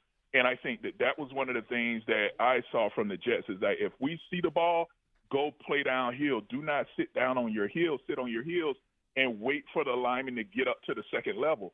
Now, one of the things because this was amazing to me, was when I heard them say, you know what, the offense has become predictable. So I was like, you know what, I woke up at 4 o'clock in the morning the next day, and I pulled out my tablet, and I started watching the All-22. Mike and I did exactly the same thing. I wake up at 3:30 every morning to look at the All-22, Trey. You're a piker, man. Come on. Yeah, my bad. I was caught slacking. You beat me by 30 minutes. Yeah. But I went and I watched it. I'm like, okay, this is predictable. It's predictable. I went back and I watched it, and what I learned and what I paid attention to is the offensive linemen's, their stances and their splits, and that tells a lot because sometimes I remember back when Lane first came in, I was on the staff with Stoutland at the time, And I used to talk to him about it a lot, where I said, man, Lane kind of shows if it's pass or run based off his stance. Because if it's pass, that outside foot is really far back. And then if it's run, they're a little bit more balanced in their stance. So you see it a lot with Jordan Mailata as well, where it's like, all right, you know, you can tell it's pass. Your stance gives it away. And also another thing that shows is that their splits give it away. And when I mean splits is when you're talking about the space in between each lineman. So sometimes you would see where if it's a zone run, the left guard, you'll see Landon kind of create a little bit more space between he and Kelsey. You know, so that kind of gives you a tell. If someone is there and they're studying film and they're looking at those little keys, that tells you a lot on if it's run or pass coming. So that's why it's becoming a little predictable, because your offensive line – and I was going to put out a tape on this, but I was like, I don't want to push this out there. Ooh. But if you do it – well, you know Stoutland. Yeah. I guess my quick follow-up is a guy is – as terrific a coach as Jeff Stoutland, I'm surprised that he doesn't see that. Well, sometimes you kind of just when you're winning, it doesn't matter. You're like, all right, hey man, it doesn't matter. We're winning. Just keep doing what you're doing. But then when teams start picking up on it, you know, it becomes a habit. Things, if you let things slide too much, it will become a habit, and it's kind of hard to break after a certain point. You know what I'm saying? So then you have to be that type of coach that's constantly on it, because it's something that has to be constantly corrected, you know, because it's just your stance, and it's something that you just start doing automatically. We're talking to former Eagles offensive lineman, great player Trey Thomas. Trey, let's stay on the offensive line for a second here. I had said earlier in the show that the Eagles clearly had the best offensive line in the NFL last season. It seems to me, to my untrained eyes, that the performance hasn't been quite to that level this season. And you obviously picked up on something there that speaks to that. My question to you is, as somebody who played left tackle in the league as long as you did, can you pick up on anything that suggests Lane Johnson or Jason Kelsey in particular are showing any signs of wear and tear at this point in their careers? You know, sometimes the fall off, and I'm not suggesting they've fallen off. I mean, Kelsey's been terrific and Lane has generally been terrific, but sometimes just time can take its toll. Have you seen anything out of those two guys to suggest they're not quite what they used to be? No, sometimes I feel like Kelsey gets a little out of balance, you know, just because it seems like he's trying extra hard to get into a block where it should be, where you just should be able to slide your feet a little bit easier. So I see that sometimes in pass protection. Now with Lane, my problem with Lane is that he catches too much, you know, where he allows the defensive end, because he's so strong, he allows the defensive end to just come, dive into his chest, and it's a bull rush, and he can sit down on the bull rush. Well, when you do that, you're always giving up ground. And when you're talking about tackle play, the tackles are in charge of the width of the pocket.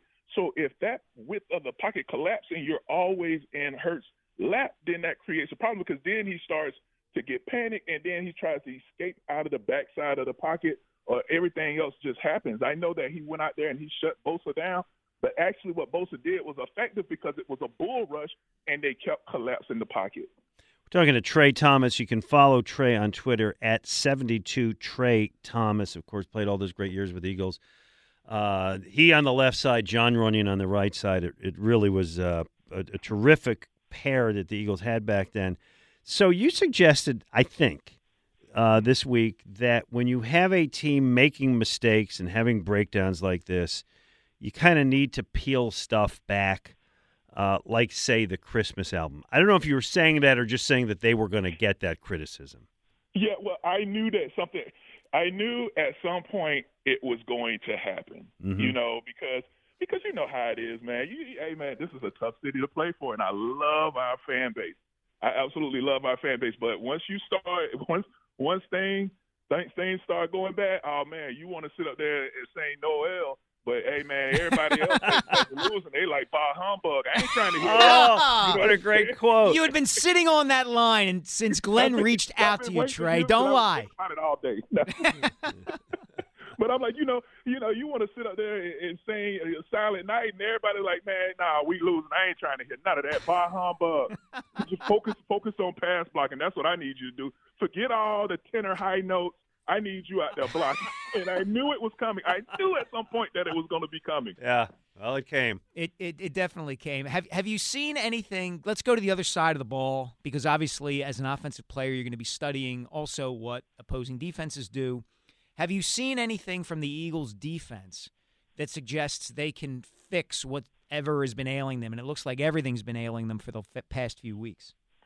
All right. So I feel like our linebackers aren't aggressive enough, especially when it's run. You know what I'm saying? It seems like when the ball is coming, it's like they kind of just they sit on their heels a little bit instead of just coming downhill and being a little bit more physical and taking stuff on. It just feels like they kind of sit. And there were a couple of times when you looked at the Dallas game where the linebacker was kind of just like shuffling. It's like, look, you see the ball coming, man, go. Go. You know, I think that our secondary, you know, because when I sit there and I watch a game, I time each throw. And so you know that the average – I sit with a stopwatch and I time each throw that's going on when I'm watching it, while I'm watching the game. And you can tell a lot when you time a throw because the average pass play takes between 1.9 and 2.3 seconds or whatever. So if the ball is coming out at 1.92 seconds, then what that's telling me is that coverage needs to be a little bit tighter. You know what I'm saying? You got to give your defensive line time to get there. Because to me, coverage dictates sacks. It's like everybody be like, hey, just get to the quarterback, get to the quarterback. Well, if there's always a short throw or easy throw, I don't care who you put out there. You can put Usain Bolt out there when he was in his prime. If the quarterback is able to get rid of that ball under 2 seconds, no one is going to get there. So the coverage has to be there to get sacks. Now, I think that when I look at our defensive ends at times, one of the things that I kind of don't like about how our guys come is they always line up with their in a particular stance. So they always have their inside foot back. When you do that, you're always making contact at the same spot, which makes it a lot easier for tackles. Trey, would you ever consider getting back into coaching? I mean, I know that it's hard to beat a gig, you know, sitting around drinking Zinfandel and talking about it, but would you ever think about it? Because, I mean, this is real knowledge. Yeah, I submitted my application to the Eagles last offseason. All right, well, let's get going on it. Yeah. Apparently you did not get the answer you were looking for. So they were like, yeah, nah, we're good. You know what I'm saying? So I was like, all right, cool. All right, well, I guess we got to reach out to Eagles Human Resources here or something. You know what? And obviously Stout's not retiring, but when that time comes, I nominate Trey Thomas as at least offensive line coach and move up from there. This could be your resume tape, Trey. You just submit this interview to the Eagles and say, here you go. I will fix all the problems. Yeah, the whole thing with the tackles catching too much instead of punching, like yes, they need to punch. That was knowledge. Yeah, that was knowledge. Punch. Listen, people should find Trey. Where do we find the Between the Vines podcast? Where can they find it? It's on YouTube. So we do it on YouTube. So it's Between the Vines with Trey and Todd on YouTube. And man, it's just been a blast just going to all these different wineries in the New Jersey and PA. Yep. Area and just exploring these different areas, man, and it's been a lot of fun. Well, and you guys do that as you sit around and talk about the games and so on, and it's two really smart guys. Yeah. So it's been fun. All right, man. Hey, thanks for talking to us. Hope to catch up with you again soon. I'm gonna have to come check y'all out with the brewery. Hey, you know what? There you go. You got my number. I'll meet you at Conshohocken Brewing Company. We'll have a couple beers. I challenge you to the basketball beer challenge, Trey. I am the reigning Delaware Valley champion. I will take on all comers. Anytime you want to take me on, I'm ready. You know what that is, by the way? No, I don't.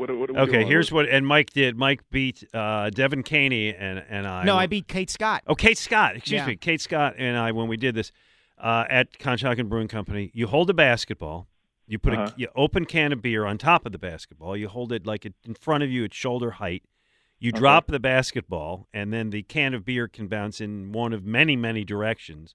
You have to catch the can of beer and chug it, and when I did it, the can of beer flew like, you know, into the parking lot. When Mike did it, he successfully twice was able to drink the beer, so...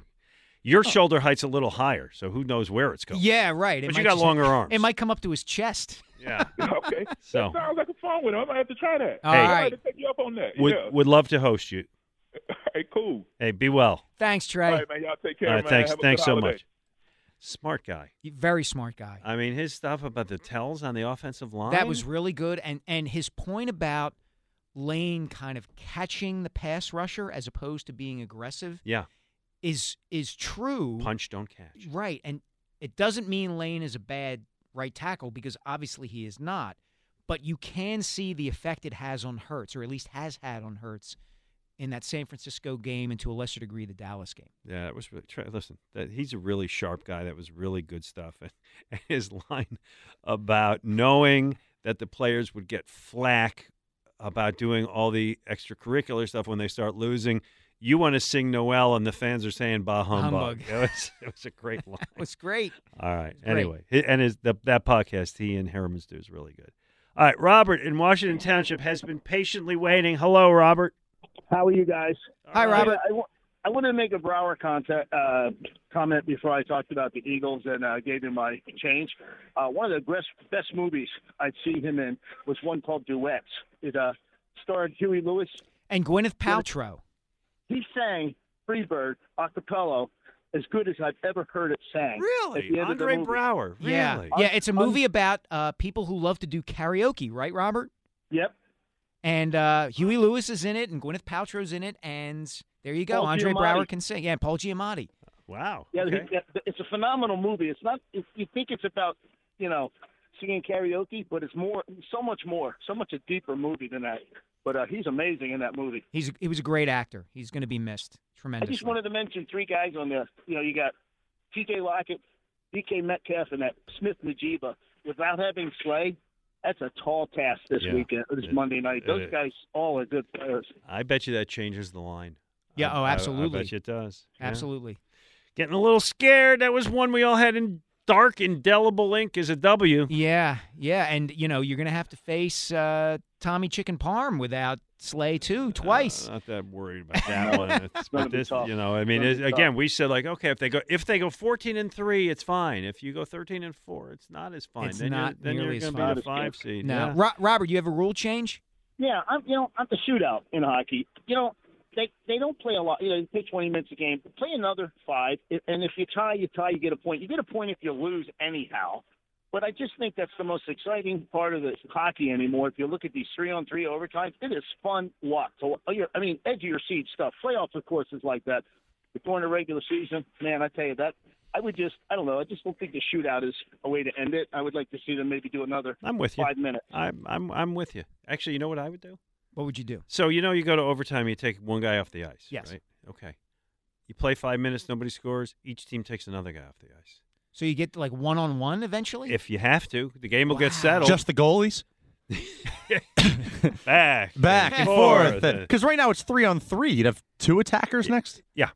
And then one. And then goalies only. Somebody's going to score. Carter Hart. Not the goalie. Or Sam Erson going down for a... No, leave out the Carter Hart, Sam Erson part. Just... the part where you go from 3-on-3 to 2-on-2, and it's like, guess what? Somebody's going to score.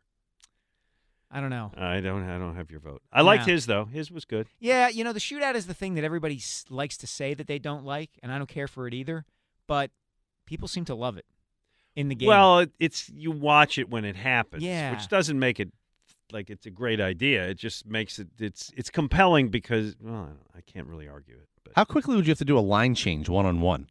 I think that guy would collapse. You'd have to have an EMT on the ice with just ready to go. Shoot it down to the other zone, get to the bench, next man up. I don't know. Hey, I'm thinking off the top of my head here.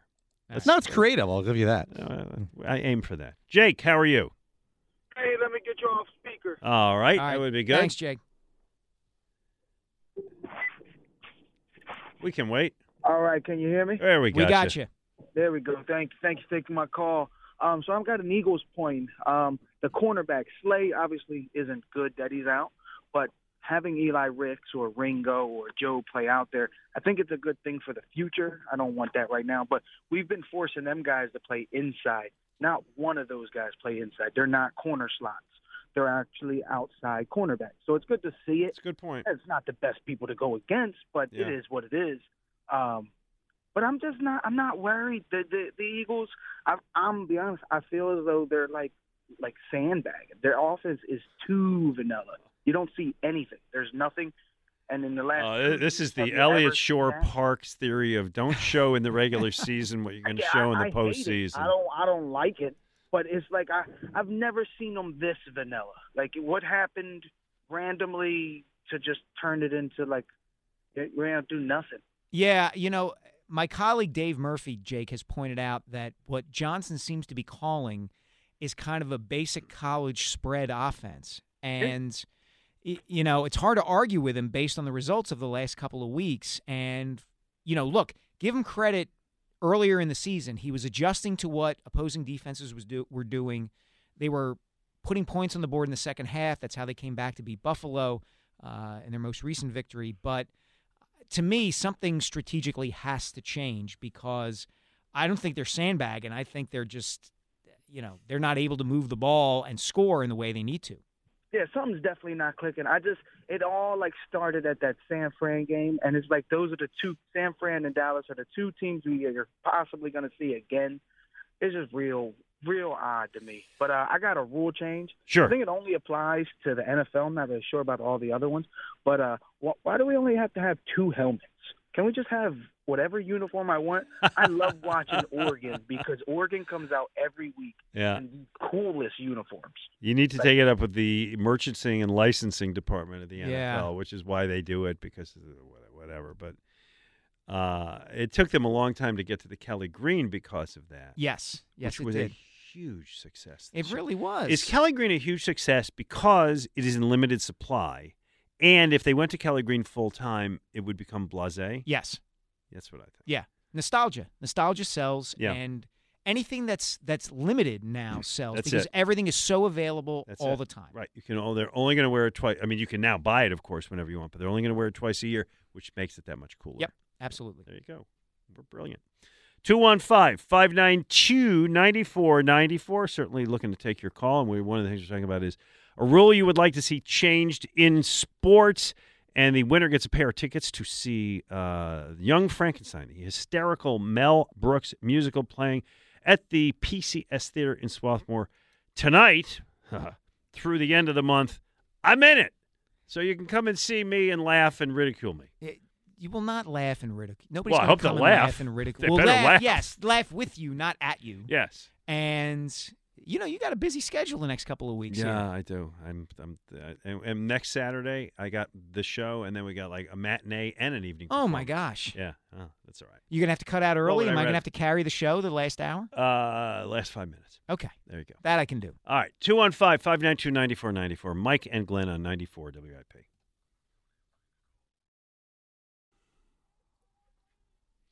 Well, that's Scott Fransky. Larry Anderson on percussion. It's a great Larry call. Anderson on laughing gas. Yeah, I think he's great. And I just love him. That to me is the best Scott Fransky call of all time. Yeah. Yeah. I was there that night covering that game 409 in the LCS when Jimmy hit that double. I believe the greatest Scott Fransky call of all time, and save this from when we have a really slow day, is the final pitch of Roy Halladay's no-hitter against the Reds in the playoffs. That's a great one. Where was it Brandon Phillips, I think? Yes, chopped the ball in front of the plate. Chops the ball and it hits the bat, and Ruiz has got to go and sort it out and throw it to first, and Fransky was just great in that. Yeah. But nonetheless, we're not talking about Fransky. No, we're not. We're talking about Jimmy Rollins, who is on the Hall of Fame ballot for the third time.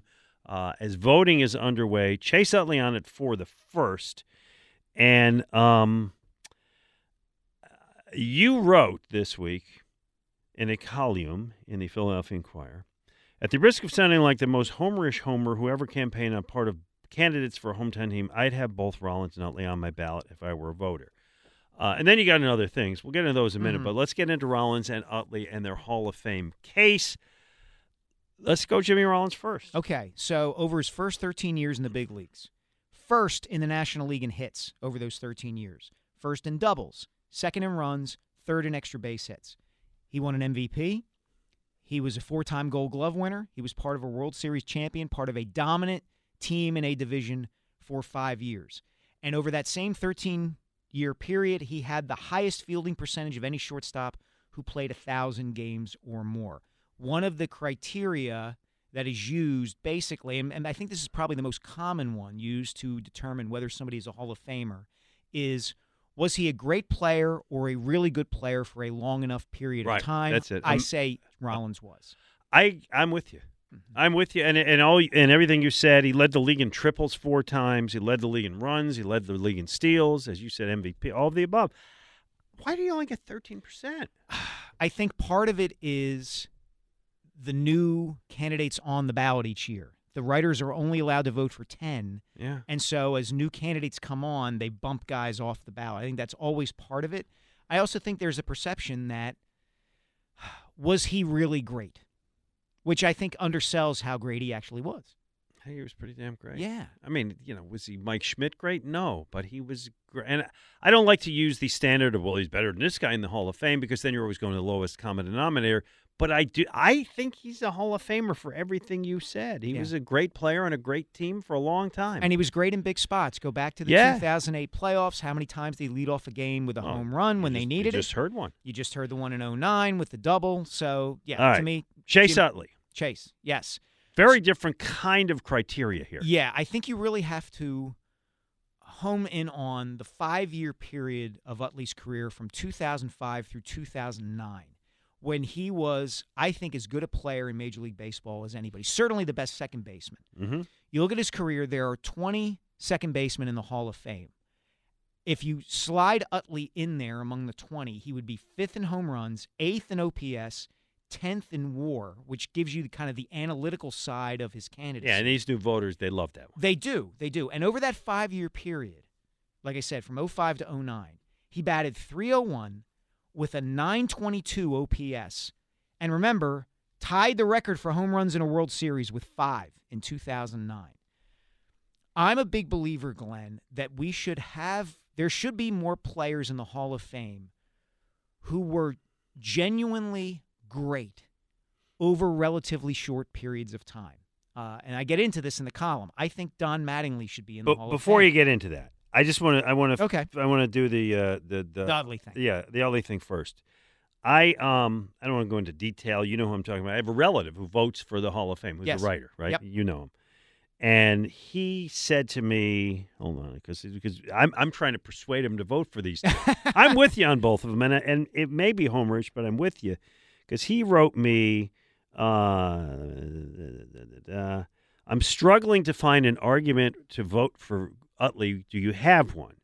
And I kind of wrote what you said, and he said, yes, but is 6 years enough? The highest he ever finished in MVP voting was 7th, and that was once. So he's not really I have not persuaded him on Utley. And then he said, I'm not even sure he was the best player on his team in any of those 6 years. Well, Howard won the MVP 1 year, and Rollins won but it doesn't, to me, that doesn't qualify him. So I'm struggling to get to yes with Utley, he wrote. Yeah. I'm working on it. I get it, but this gets to what I was saying about my criteria and standards for the Hall of Fame. I think there should be more players.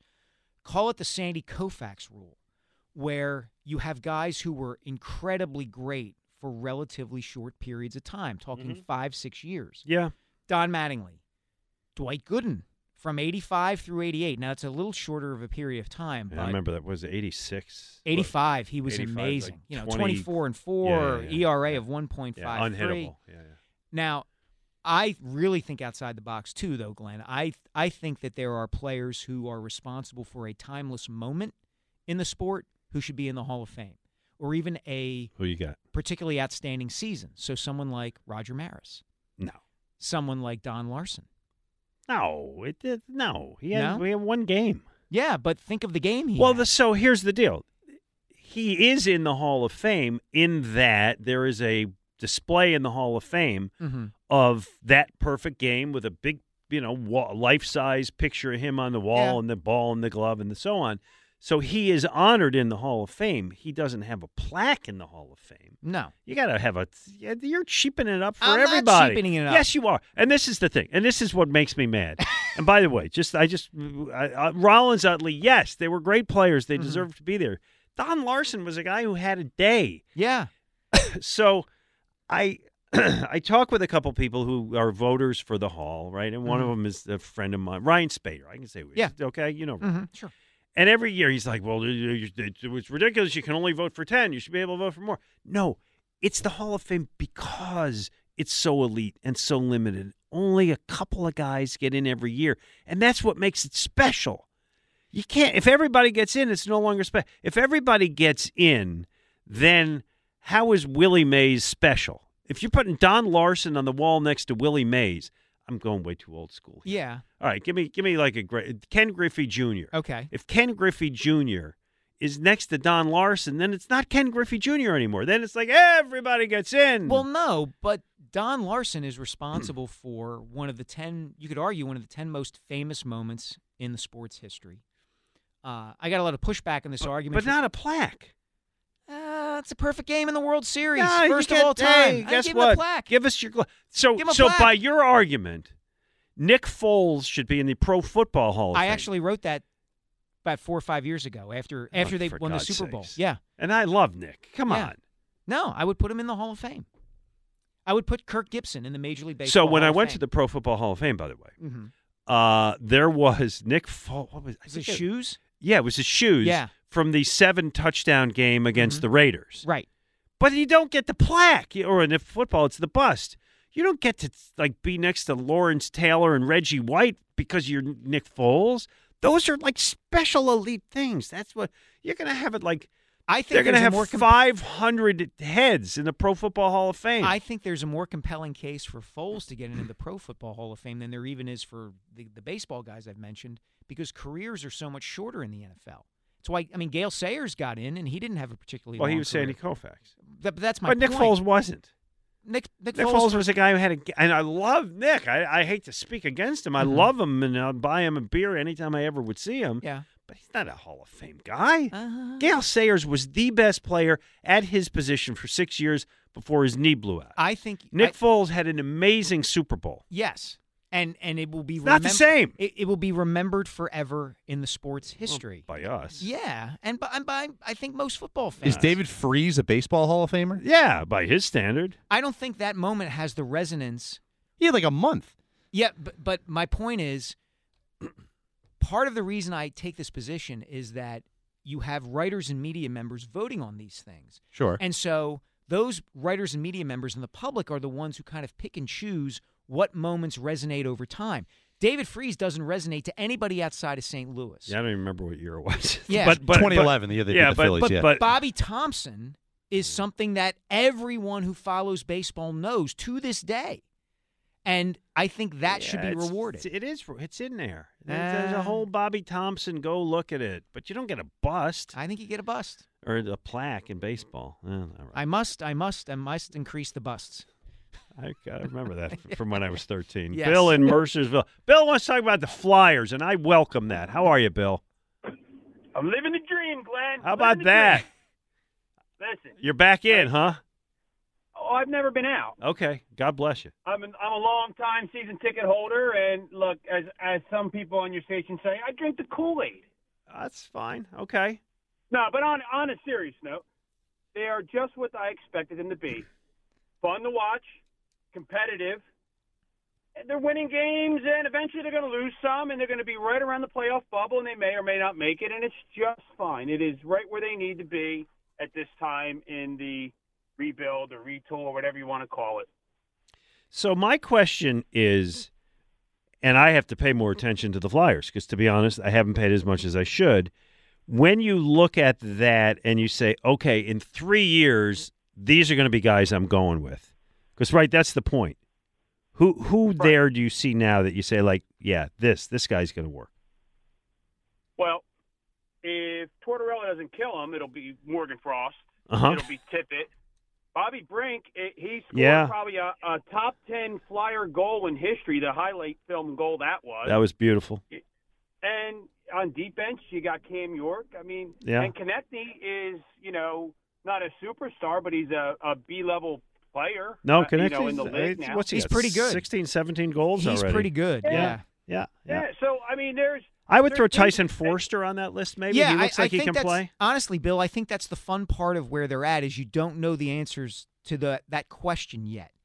And, again, I think the important thing is that Danny Briere and Keith Jones continue to act and follow the words that they are putting out there, which is We are not allowing whatever success we have this season to change our plan and color us to get away from understanding we need to add talent. They are winning because they're playing their butts off every night, and I understand the allure that has for Flyers fans, but they still need more really good players.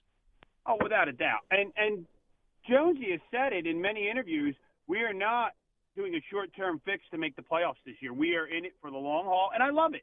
Yeah. And Jonesy, he's out shaking hands and kissing babies on the concourse level before games. I know. When have you ever seen a Flyer upper management do that?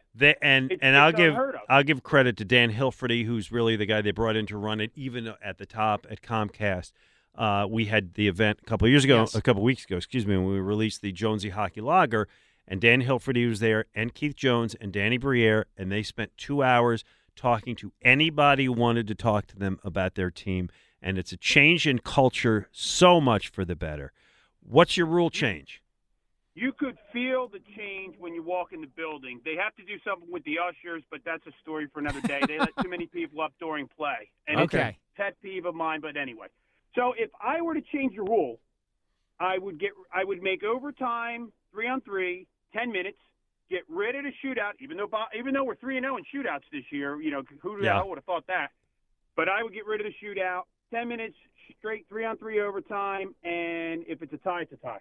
I think we got that one. We've said that, yeah. We got that one already. But good call, I appreciate it. And listen, the Sixers are playing really well. We just don't have a lot of time to talk about Sixers and Flyers because the Eagles issues are so overriding right now. But please understand that Mike and I have them in our thoughts. We do, we do. I'm looking forward to the time where we can really devote time to the Sixers and the Flyers because they're interesting stories this season. They really are. Coming up, we're going to pick a winner of the thing. We got some. I don't know that there was one that blew me away. Dan's been keeping track. We'll kind of figure out who gets the winner, and we will find out from our producer, Dan Wilson, what we forgot to talk about today. It's probably the inner thoughts of Dan Wilson, some are saying. The inner thoughts of Dan. We'll book it anyway. By the way, but before we get to that, I'll do it when we get back because Dan's gonna get a shift. Yeah, coming up, so we'll talk about that. It's like Henry Hill coming out of the courtroom. There you Paulie go. Waiting for him. You know, that's exactly it. 215-592-9494. Mike Sielski, Glenn Mack, now on 94 WIP. All right, Nick Sirianni press conference today. Yeah. Some other not-so-great news. Let me first give you the Slay stuff.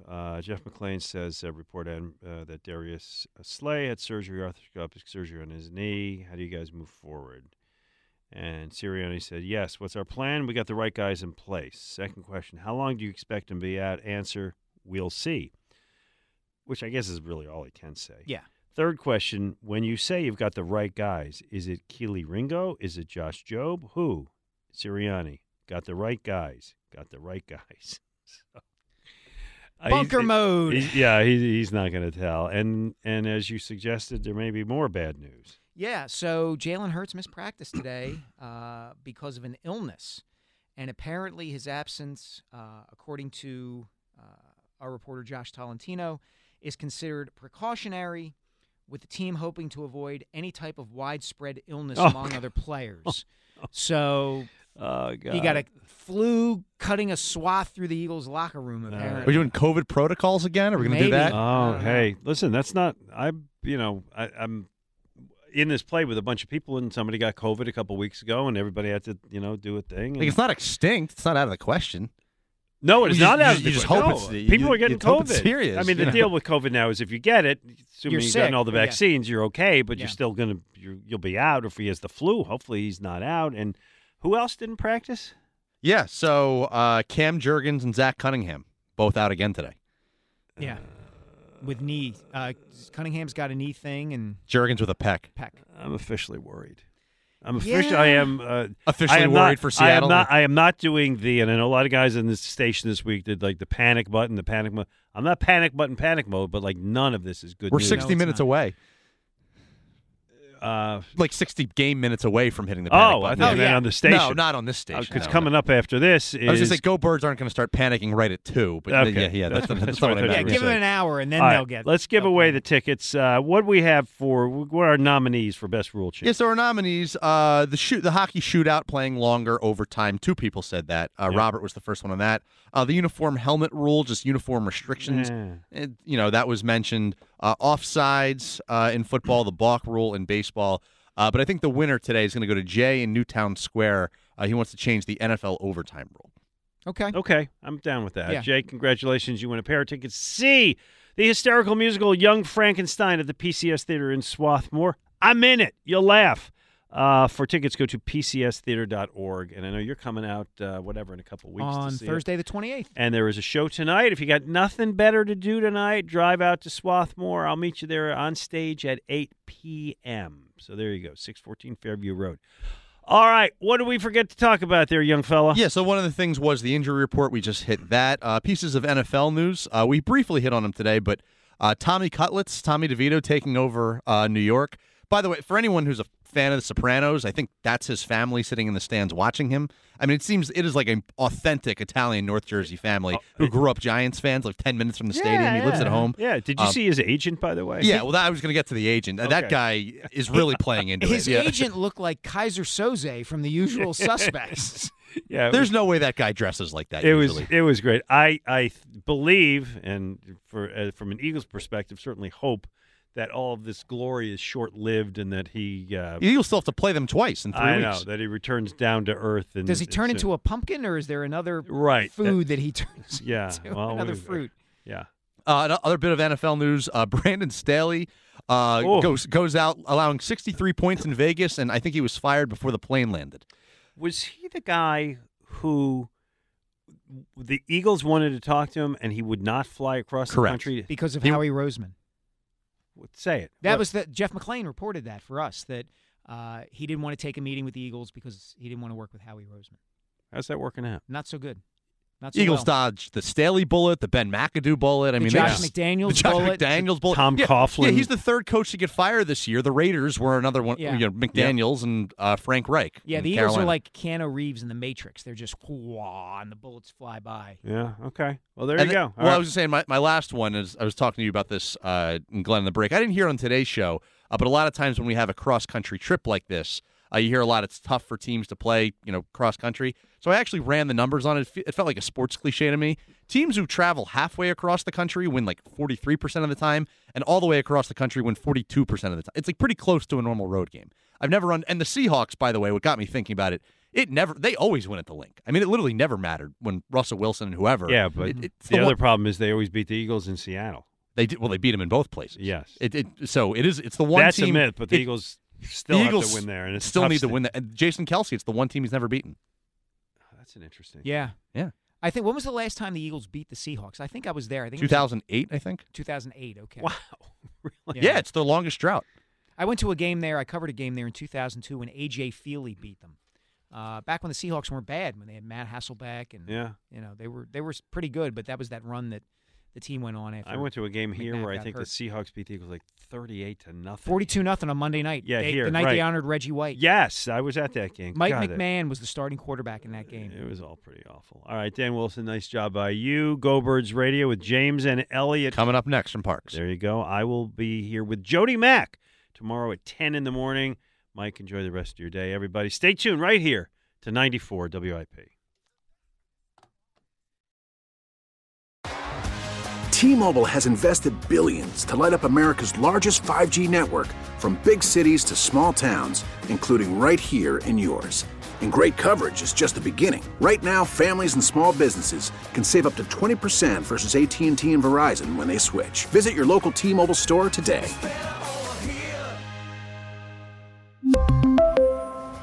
Plan savings with 3 lines of T-Mobile Essentials versus comparable available plans. Plan features and taxes and fees may vary.